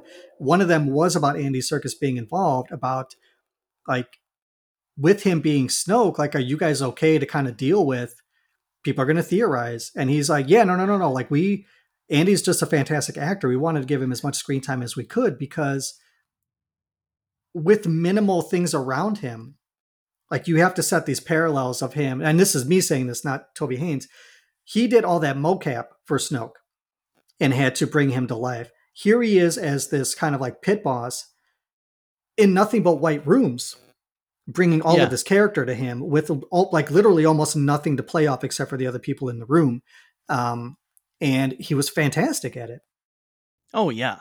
He he shines. I mean, he's like you're terrified of him and also like I I, I want more of him is the thing. Like Yeah. okay, well, I want more like maybe does he have a change of heart or something or is he just a complete like, you know, again, like you said like a pit boss this whole time. Yeah. That's absolutely him. Yeah. what do you think they're building?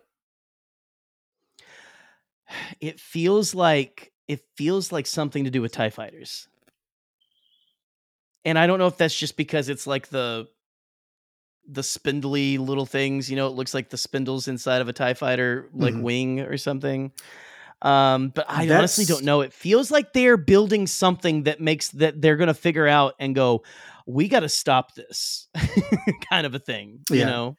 I, i mean that's I what was- the empire's always building they're always building weapons horrific weapons of destruction You know, Yeah, I, I was thinking about it when I did my second watch this morning, and I, I was like really looking at those things, and I was like, yeah, they do kind of look like the the wing hubs for X-wing. So I went and started looking at like the cross section images, and I was like, you know, it's kind of not really defined. The only thing that suggests that they're not is Hmm. that the end pieces that stick out they bend. So I'm like, Yeah, are they kinda are they like because all six of them do. It's not just that four, like a few of them do, where like on the like the tie advance or the tie interceptor where the wings kind of come in a little bit. Um, I'm like, why would I? So I I still have no idea what the hell they are. I did joke because uh, Steele put up like, what do you think they're building? And I said they're building hopes. Uh, rebellions are built on them.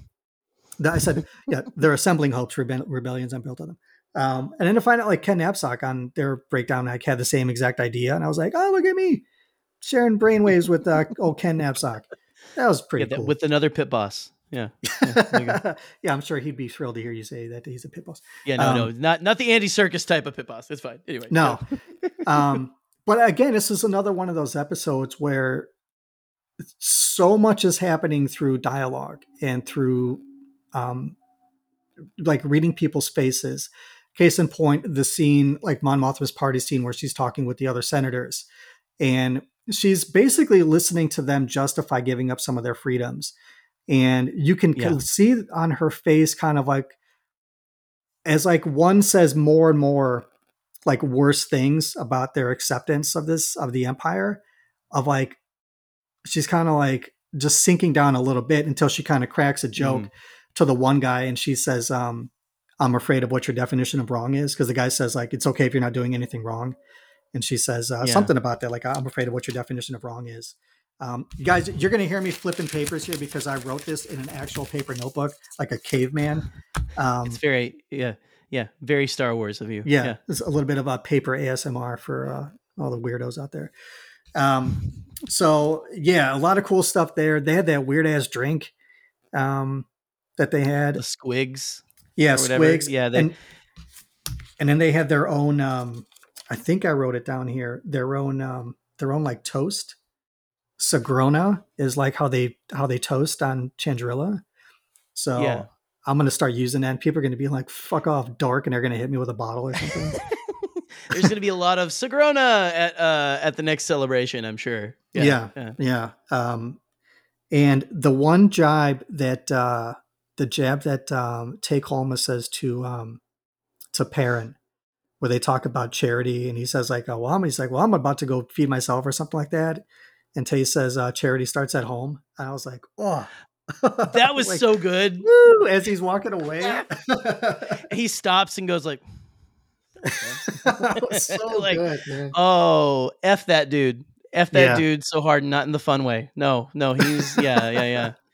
He he's just oh man, he's such a bitch. Like, yeah it's like Perrin is like trying to get these lines in where he says something about uh Mon Mothma trying to save the the empire from the emperor by trying to feed all his people and then he's that's when he says he's going to go get something to eat and charity starts it i was like oh my yeah, god so um, good. yeah um those party scenes are are something else and I, a lot of that too They're my favorite part, honestly, right now. Not the, like I just I, I really enjoy seeing Mon Mothma kind of like work her way like the espionage type of thing, you know, like at these parties. Yeah, well, what I'm getting from some of these scenes, especially with her and Tay Kolma, I forget the actor's name.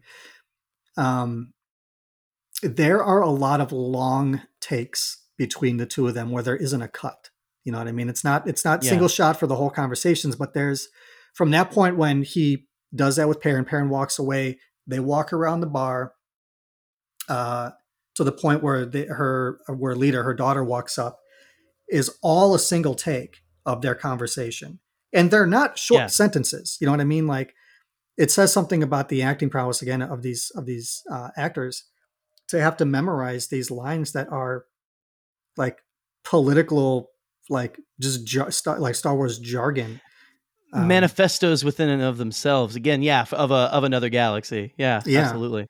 So it, it, it is really really cool to see um, that um, that level of of, of um, acting. I've just been saying this like masterclass acting and all of these things, and I don't know. Obviously, that's that speaks to the talent of the actors that are in the show, but like what that says for the direction of the I think three or four different directors we had for the series so far that they're able to get that different people to be able to get those kinds of performances out of the same actors. Um, shows the level of commitment that the actors have towards these characters on top of the excellent direction that they're getting so much so that a scene later on where um, Luthen goes to meet up with Saw on um, when is it uh, Sagra Segra Milo I think the, is the name of the planet. Oh, was it Sagra Milo? I thought it was the uh, oh man, I can't think of the front that they were to, uh, the ah man, whatever wherever that massacre happened that that ended up making um Mon Mothma leave the Senate. Oh, the Ghorman, Rebels. the Ghorman front. Ghorman. I thought it was the Ghorman front. Yeah, which I mean, it could still be the Ghorman front and be in the like a different system or something. Yeah, when when Luthen's in his ship, he he tells um, uh, David W. Collins uh, to take the long way around to Segra Milo. Um, that's where they meet up in that yeah. cave and like that's what we like. Is David W. Collins, isn't yeah, it? I completely yeah. missed that. Well, you see, um, you see again. I look up, I look stuff up. Yeah. Anyway, and and you're the canon junkie. Go figure. Um, uh, yeah, yeah, life, man. um, but we, you know, we get a, a, good look at two tubes for a couple seconds. We got that awesome black and white yeah. X-wing. We see Moroff so strutting around in the background. But that whole conversation between Forest Whitaker and Stellan Skarsgård in the scene where Luthen is basically saying, "I've got some parts that I can sell you, um, but I'll give them to you for free if you go meet up with uh, this guy whose name is uh, Anto Kreegyr, who we don't know who that is yet." Um, yeah. And Toby Haynes says about this scene of having these two together this is a, again from the Hollywood Reporter. He says uh, of Stellan and Forest, he says they really went at each other, and there was this incredible tension in the room as they read the scene. Seeing Forest Whitaker do that was just absolutely magical, and to have him play opposite a heavyweight like Stellan was a career highlight. Um, so oh, yeah. I could only imagine being in because the thing about Forest Whitaker's Saw Gerrera, and I mentioned this on the immediate reaction I did a couple of days ago, um, he will take these pauses in his speech to think, where you can almost hear the wheels turning in his head before he mm-hmm. says his next line. He is so methodical in his speech. He is, yeah. And, and, a long, long time ago, I used I used to do short story writing. I have one story published, right? I had a character in a story who did not talk a lot, but when he did, it was always very poignant, at least for my thinking. And as a descriptor, I had him, one person say of him, that he was a champion of verbal economics. That is oh, Saw wow. Gerrera, right? He oh, yeah. knows he knows how to use his words and think about what it is he's going to say to get the most impact out of his words, um, because he's keeping Stellan on his or keeping Luthen on his heels a little bit um, with what it is that he's telling him to the point where it becomes confrontational. When he says, right. like, to hell with Anto Kreegyr, I don't care about these parts. I'm not going to deal with him. He's a separatist. Um, and you get all of this, you get the disjointedness of what this kind of part of the the alliance is because it's not in, in an alliance yet. And just for kind of canon's sake, I want to I want to bring up the list that that Saw mentions. So he mentions uh, Anto Kreegyr as a separatist. He says Maya Pei is a neo Republican. He mentions the Ghorman Front, the Partisan Alliance, sectorists, human cultists, and galaxy partitionists. And we've known that there are these multiple fronts. But yeah, what seems to separate Saw from all of that, uh, something that Luthen says, is that Saw is able to get his own capital to fund his own part of the movement. So that gives him the freedom to do these really heinous things on his own, like talking about Rebel Rising yes. and that. Um, and it allows him to be that kind of confrontational with Mon Mothma that much later on because he has his own autonomy to say, like, I am the only one who is capable of doing these things, uh, he says that he's he says he's the only one that has clarity of purpose um, in his conversation with uh, with Luthen. But his the evolution of Saw from from Clone Wars into this and then into Rebels has been so and Rogue One obviously has been so seamless, and it's a gift to have somebody like Forest Whitaker want Oh, to come back into this role repeatedly to give that kind of continuity.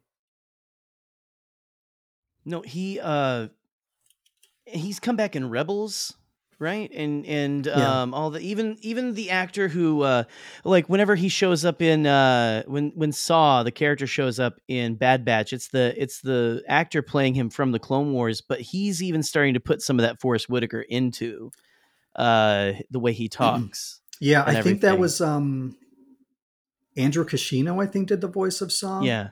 When Forest couldn't do it. Yeah. but that's would and you know like again Forest wasn't around whenever he first came around as a character right Uh, like back in the clone wars. But uh that i don't know like the, the fact that we have Forest um willing to come back and and do all of this kind of like building up to it saw the Gerrera has become um that's a character that no one ever saw coming back in the day Mhm. right? That like and now has become such an integral figure i guess to the rise of the rebellion and everything kind of like this almost shadow of the rebellion like you know what what like an an existential argument of like you know what is the right way to fight a fascist you know uh, power Mhm. things like that like you play by their rules or or not you know um i don't know the, saw Gerrera is endlessly fascinating to me and i love that he keeps popping up and i hope we get more of him i hope this isn't the last that we get of him there and obvi- it feels like it's not because they are they're trying to talk him into like meeting this this separatist character right Mhm. um so i don't know we'll have to see we'll have to see that's uh yeah endlessly fascinating Yeah, there, there's so much in what they're saying about their own kind of methodology because Luthen almost seems tired. You know what I mean? Like there's Yeah. the scene earlier with him and Kleya where she's telling him to shut down Ferrix um, when Mm. when Bix is trying to get a hold of him, and I mean, we don't know how long Luthen's been involved with all of this stuff. Obviously, for uh, for a while, but um, right he almost seems like he's trying to like hand the reins off a little bit. And like Kleya, I don't know if it's like a like youth, like comparatively to Luthen, but like she seems to be more aggressive than him. Um, Yeah. Where Luthen is, I don't want to say he's softened over the last couple of episodes, but like he's not the same guy who was yelling at Vel just a couple of episodes ago. He doesn't seem, he doesn't feel the same way. Yeah. Um, but he it, you know is telling saw we need the emp- he, he says the line we need the empire's help in you know making things harder for civilian populations. And then he says right. um, oppression breeds uh, rebellion i think is the line he says and yeah Saw's follow up of what are you, Luthen? I've never been able to figure you out. And Luthen's admission of I'm a coward. I'm afraid that the Empire is going to go so far that we won't be able to fight them anymore. Um, he's like Luthen is like the doomsday prepper who doesn't ever want to use the bunker. Right. Right. Yeah, it's like it, it's there, but I don't want to use it. Yeah, absolutely. Yeah. No, there- he's um, he he is one of the most interesting characters that they've they've been putting. We've been getting a lot of really interesting characters, like this year, especially with you know, uh, with Moses Ingram in uh Kenobi, and then with Luthen here. Um, it's just these multi-layered like they're not quite black and white they're gray characters you know they're they're realistic uh they feel like real people Mhm. and uh yeah that's i don't know Luthen has had some of the best um speeches and just like ways of talking about things you know it's like you you don't want to agree with him but you know he's right with some things with like the you know oppression breeds rebellion kind of a thing like the whole like when Mon Mothma's like you know, people will suffer he's like uh I forget the exact line he says but it's like they will and they need to or something or, or good or something he says something like yeah they they will people will suffer before you know and they need to uh, so that we can get to where we need to go Yeah, it's So- it's that very um, by any means necessary kind of um, ideology Yeah. where Mon Mothma. I mean, and, and early on, she was the one that was like, "Do you know what? Like, do you realize what what you've done?" To now, she's like, she's funding the rebellion with her own money, um, which Yeah. is insane to think about. Um, but probably the most real person on this show so far, uh, because of some of the, the characters around him, has been Syril, uh, Syril Karn. And the Oh, show it starts with him sitting in his uh, little cubicle uh, to find out he's been like falsifying reports about Cassian, and that's what gets him on the radar of the ISB. And Dedra telling him Yeah. like, "Hey, homie, uh, st- stay in your lane. Let the big dogs handle this. Like you're just a pup. Um, but what do you know?" And you know to find out that he was forced to sign that report and all of that stuff. Um, but what I found most interesting with him uh, after kind of Dedra shoots him down and tells him like, "We can't use you." He's got this smirk on his face. He almost has like this little smile as she leaves the room. Like, what do you think he's? What do you think he's on about at this point? And she told him like, "Pump your brakes, homie. Like, let us handle this." And he still is like, "What do you think?" I I, don't, I think he he's got something up his sleeve.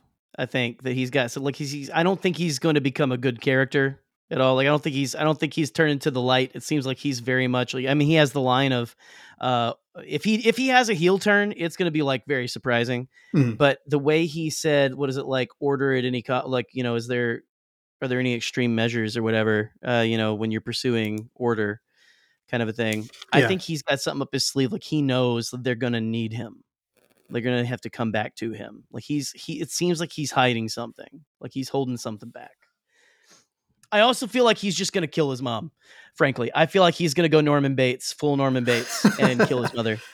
well, you Um, know what? I'm sure there's a lot of people that would be okay with that matricide, but I, uh, yeah, that's a that'd be pretty dark. Yeah, it's it's gonna be pretty. Well, I mean, this show is the bleakest I think we've had in a while. But uh, yeah, have uh, I, I'm okay with that matricide, but also at the same time, he is not a sympathetic character. He's not like uh, like you- got the feel for him just because of his his is- his issues with his mom, but then he goes and he's like. I want to pursue order at any cost. Like, no, no, sir. I'm sorry. I can't be down with you Mhm. personally. so, Yeah, he's. Uh, yeah. He's- What do you think? We we watched. So my wife and my son are they have not been watching with me, and last night we watched the first two episodes, um, and immediately my wife goes, "I don't like Space Gabe," and I was like. Everybody's been calling him Space Gabe. I'm like, I'm so, and she was like, "What are you serious?" And I'm like, "Yeah." I'm like, "I'm so glad you caught on that." She's like, "Well, he looks like him, and he's kind of a dick." Uh, and I was like, "Yep, that's that's him." That's him. That's That's him Space Gabe. So I'm like, you nailed it. Um, but I did like one of the scene transitions where they show Syril sitting in that like interrogation chair and his leg is shaking, and then it cuts Yeah. to uh, Cassian's feet. Um, is that there's a lot of weird like between this and like House of the Dragon, like there had been some weird feet shit going on in. Uh, I don't know if you're caught up on House of the Dragon or not, but like I don't want to I actually don't know. I'm I'm not a I'm not much of a House of a Dragoner, but Okay. it's that's fine. That's fine. I just okay. So all I'm going to say is that there's a character who has a foot thing, and you know how gross like the, the Game of Thrones stuff can get. So like this was this was a character. This was a show I that hear, that's like the tamest thing from Game of Thrones is the his foot foot fetish. oh, it's, it's so disturbing though, man. Like what the way that they it's it's fucked up. Um, but it was like I was like, yeah, they they wrote this episode for uh, for that dude. Um, and I put up I put on Twitter it was like a picture of the character whose name I'm forgetting, and I said, uh, this dude this dude legit just said uh, I watch Andor for the plot, but uh, yeah, it was all about everybody's bare ass feet in this thing. Um, but uh, yeah, just that um, that um, the parallel of those two just kind of in that like you know just kind of showing their legs their feet kind of in in the beginnings of that because i think that's still like very early on before cassian is even shipped off to narkina 5 and like Yeah. he's for his however long he's going to be in this jail like he has to live under the lie that he is keith Girgo which i said it last week like Man, you couldn't come up with a better name than Keith. That's a stupid fucking name, man. I'm sorry. I hate that. I hate Yeah. that name. Um, but uh, yeah, I don't know. There's not a whole lot else to say about this episode. Like, I feel like we're, we're forgetting a lot. Oh, one thing. Well, okay, so the crew that they're working with to build whatever the hell they're, they're they're building for the Empire. There's the one guy with the red hair. His name is Zal, X A U L. There's a couple of times where he, I didn't catch it the first time around watching it, but there's a couple of times where he like flashes a look at Cassian. Like he doesn't like Yeah. him for whatever reason. And I can't pinpoint what it is. But I'm like, every time I see him, I'm like, this is a shisty motherfucker, man. I don't know. He's got something going Yeah, on. he's- He's gonna, yeah. But he he's not got he's not got good intentions, most likely. no, I'm like, is he gonna is he gonna be like the prison snitch that like I mean, this prison breeds that, right? Like, so you don't get shocked and things. well like that's the whole thing like and and this is like one of those kind of like like again me reaching for symbolism kind of thing is that there's how the empire is working both at large and in this prison is that they are pitting the people against each other and there's mm-hmm. a line where they talk about like the empire being up in the thing i, th- I think like, like when cassian's talking to melshi when after they meet they show the guards up top. He says something like, "God, they're probably laughing at us right now." And I want to say some of them says something about like they have control or they have power or something like that.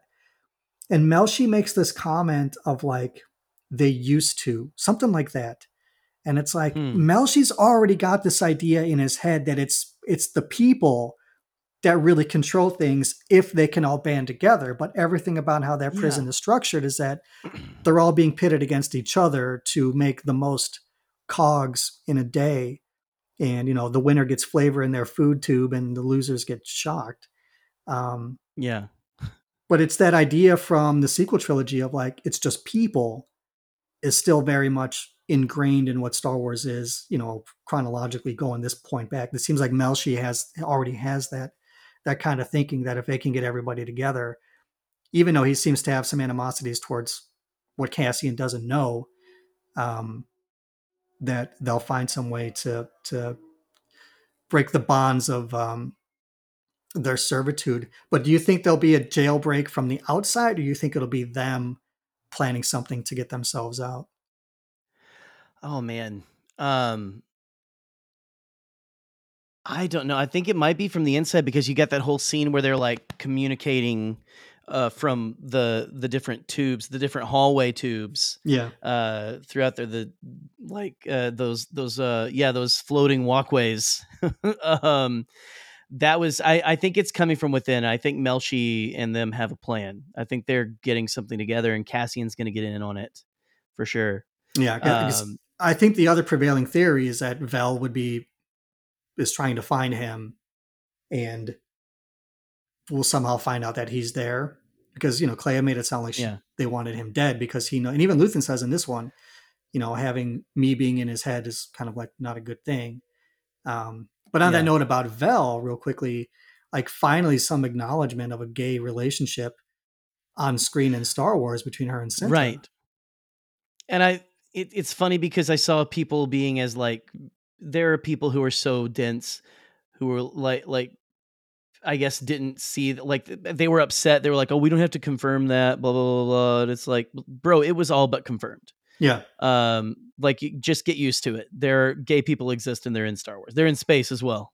Um, it's fine.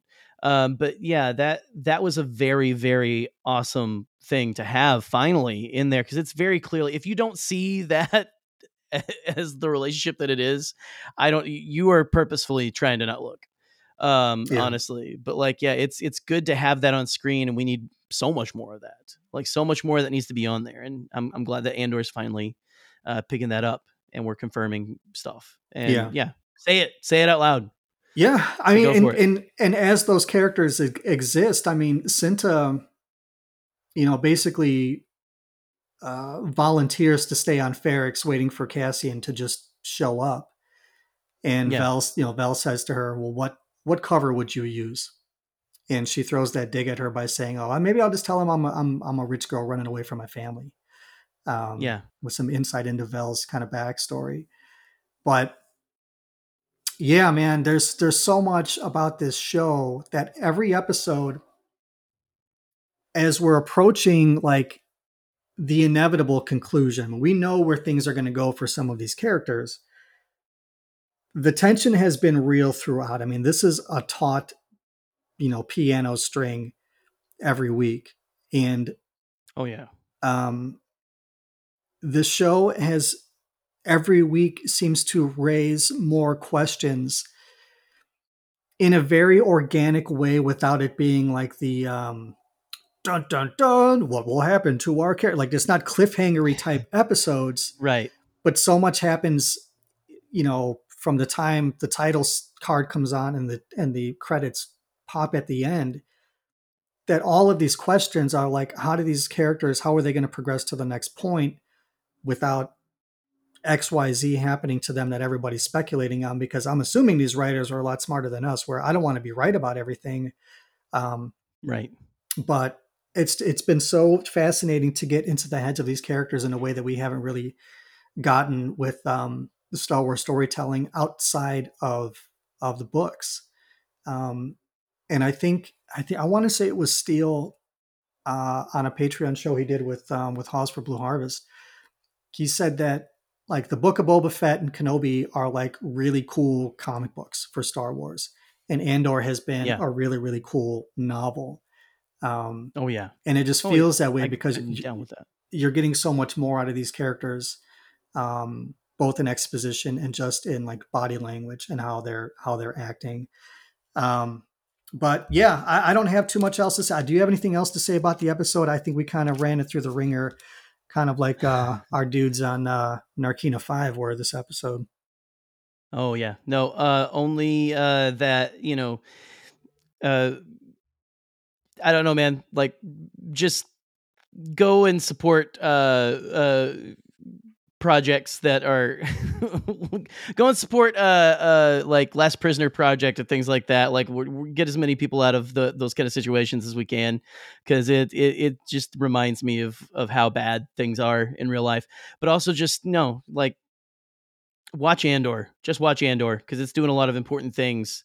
Um, and please be less dense than the person that I, I literally saw. I don't know if you saw. I think I shared this. Someone said, "Guys, we need to support Andor because it's not like any of the, it's like the gritty stuff that we're wanting to watch with none of the politics." And I'm like, "How are how are you this? how are you this stuff?" And I think I shared it, and I I, I shared the screenshot with the comment. Uh, "Ca- imagine what it's like to be a brick wall with a Disney Plus account. Like, like how do you watch this show and not see the the utter politicalness that it's it's throughout the entire DNA? But but no, watch Andor. It's very important. It's very good stuff. It's you know. Um, there's a lot of good Star Wars that's out right now, and like you said, you know you've got the comic books that are out, and you, the good comic book shows that feel like, or the shows that feel like a good comic book, like Steele said, um, and then this it feels like an Alexander Freed novel or yeah something. exactly You know, yeah it really does feel like that and it's it's brilliant i love it we're getting so many different flavors and we we're living in a it's people this is very cliche to say now we're in a golden age we are in a golden age Mhm. and uh it's it's it's entertaining so we're we're But in, we're, thank you for- we're we're in the, like a real world high republic for star wars. We really are truly yeah. And and you know what and it, as we're like wrapping up i'm still like we didn't even talk about Maarva we didn't talk about bix and brasso like i There's fear so for much- Maarva I, I said this last week real quick before before we wrap up here but like i just had the like the as we were, i was talking to lauren last week yeah shout out to lauren for even coming on go listen to galactic podcast love lauren um go listen yeah, and like the fear that she would that Maarva would die while Cassian's in prison and can't be there to protect her. Like she Oh, seems to be lo- she seems to be losing her faculties a little bit. And again, with the Yeah. rewatch of the first two episodes last night, there's mention of some characters that bring her her medication in I think episode 2. So she's got some underlying ailment that's been there. So Yeah. she's in danger, you know. yeah it's it's it's very uh, and we we don't like it, it's interesting to get this almost alzheimer's-esque uh story in star wars it's very because Yeah. i both my grand are I had my both my grandmothers uh, suffered from Alzheimer's and Mhm. everything, and that's i it's a hard thing to watch someone go through, and and to see it portrayed on screen like this is it's heartbreaking, but it's also just yeah, it's it's it's a testament to the writing and the the topics that this show is covering that is it's groundbreaking. This show is groundbreaking for Star Wars. This show has done things that Star Wars has never done, and also uh, Brasso is a real one, and uh, I don't know, like I don't if if you don't like, I I want more Brasso. Like Brasso needs to get involved with the rebellion somehow, but at the same time, I just kind of love Brasso just as this dude who is like a real dude who's going to protect people no matter what. Like even if he gets involved in the rebellion or not, you need real people like that just kind of out out in the world. And we need more Brassos walking around. That's what I'll say. So Absolutely. Absolutely. Well, I think that's a good place to end. Uh, Jerry, thanks for coming on this week um, and uh, chatting for the last. Uh, we've been talking for almost three hours, even though there's two hours recorded now. Um, Oh yeah, But, you guys um, don't get that extra content. Yeah. if anybody wants to go uh, listen to or watch the worst podcast in the history of podcasts, uh, where would they find the Bombad Cast? Well, first of all, thank you for having me on because I'm very honored. I don't get asked to come on very many shows, and this is why because we go for two hours. Um, I like to talk, as you can see. But Oh, if yeah. you want to find uh, me on Twitter, you know, I'm, I'm at the Canon Junkie. Uh, that's Canon with one N, and um, you know, uh, we can yeah look up uh, the Bombad Cast. If you Google it, we're the only the Bombad Cast in existence. So um, come and find us. Uh, we do a live YouTube show uh, every Thursday night, a live YouTube experience, as we like to bill it. And uh, it is just that, isn't it? Experience. You never know what you're going to get when you show up. And so we'll talk Star Wars mainly, um, but you'll get uh, some hilarity and some uh, some hijinks uh, involved in that as well. And and but again, Rick, thank you so much for letting me come on here and talk your ear off, man. This has been a great time. Yeah, man. I, you know, having guests on these last couple weeks has been has been a real treat, and I, I wanted to have you come on for a while. Um, really, ever since uh, you guys had me on over there um, at your uh, shit show that you guys do, and uh, Yeah. I, oh, it is. I shit c- show. listen, listen, people, uh, people listening. You, none of you are allowed to say that. Only I am because I am the number one patron for Yes. Bombad Cast. I was the first pa- patron, like a whole month ahead of everybody else, only because I happened to find it on Patreon, and uh, nobody Right. even cared. Nobody even cared enough to look, Jerry, except for me. I was the only one. That's fine. Listen, it's fine. Uh, yeah, Rick has paid for the right, so please be nice to us, the rest of you. Okay. Yeah. And, and me, me and Rick have we have beef, quote unquote. Yeah. We, me and Rick, we we hate each other, quote unquote. As you can tell from this entire episode, we're two we're two men who hate each other. We do. Um, yeah, very very much so with a passion. But it's great to be here, buddy. Thank you. Yeah.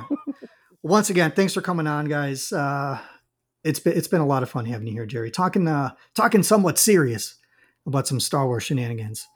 Um, but uh, yeah, that's gonna do it for us, uh, listener. Um, you can find me on Twitter at Cad Bane's Bounty. You can find the show at JT Comlink. Give us a follow. Uh, I like seeing um, those numbers kind of creep up ever so slowly. Do it.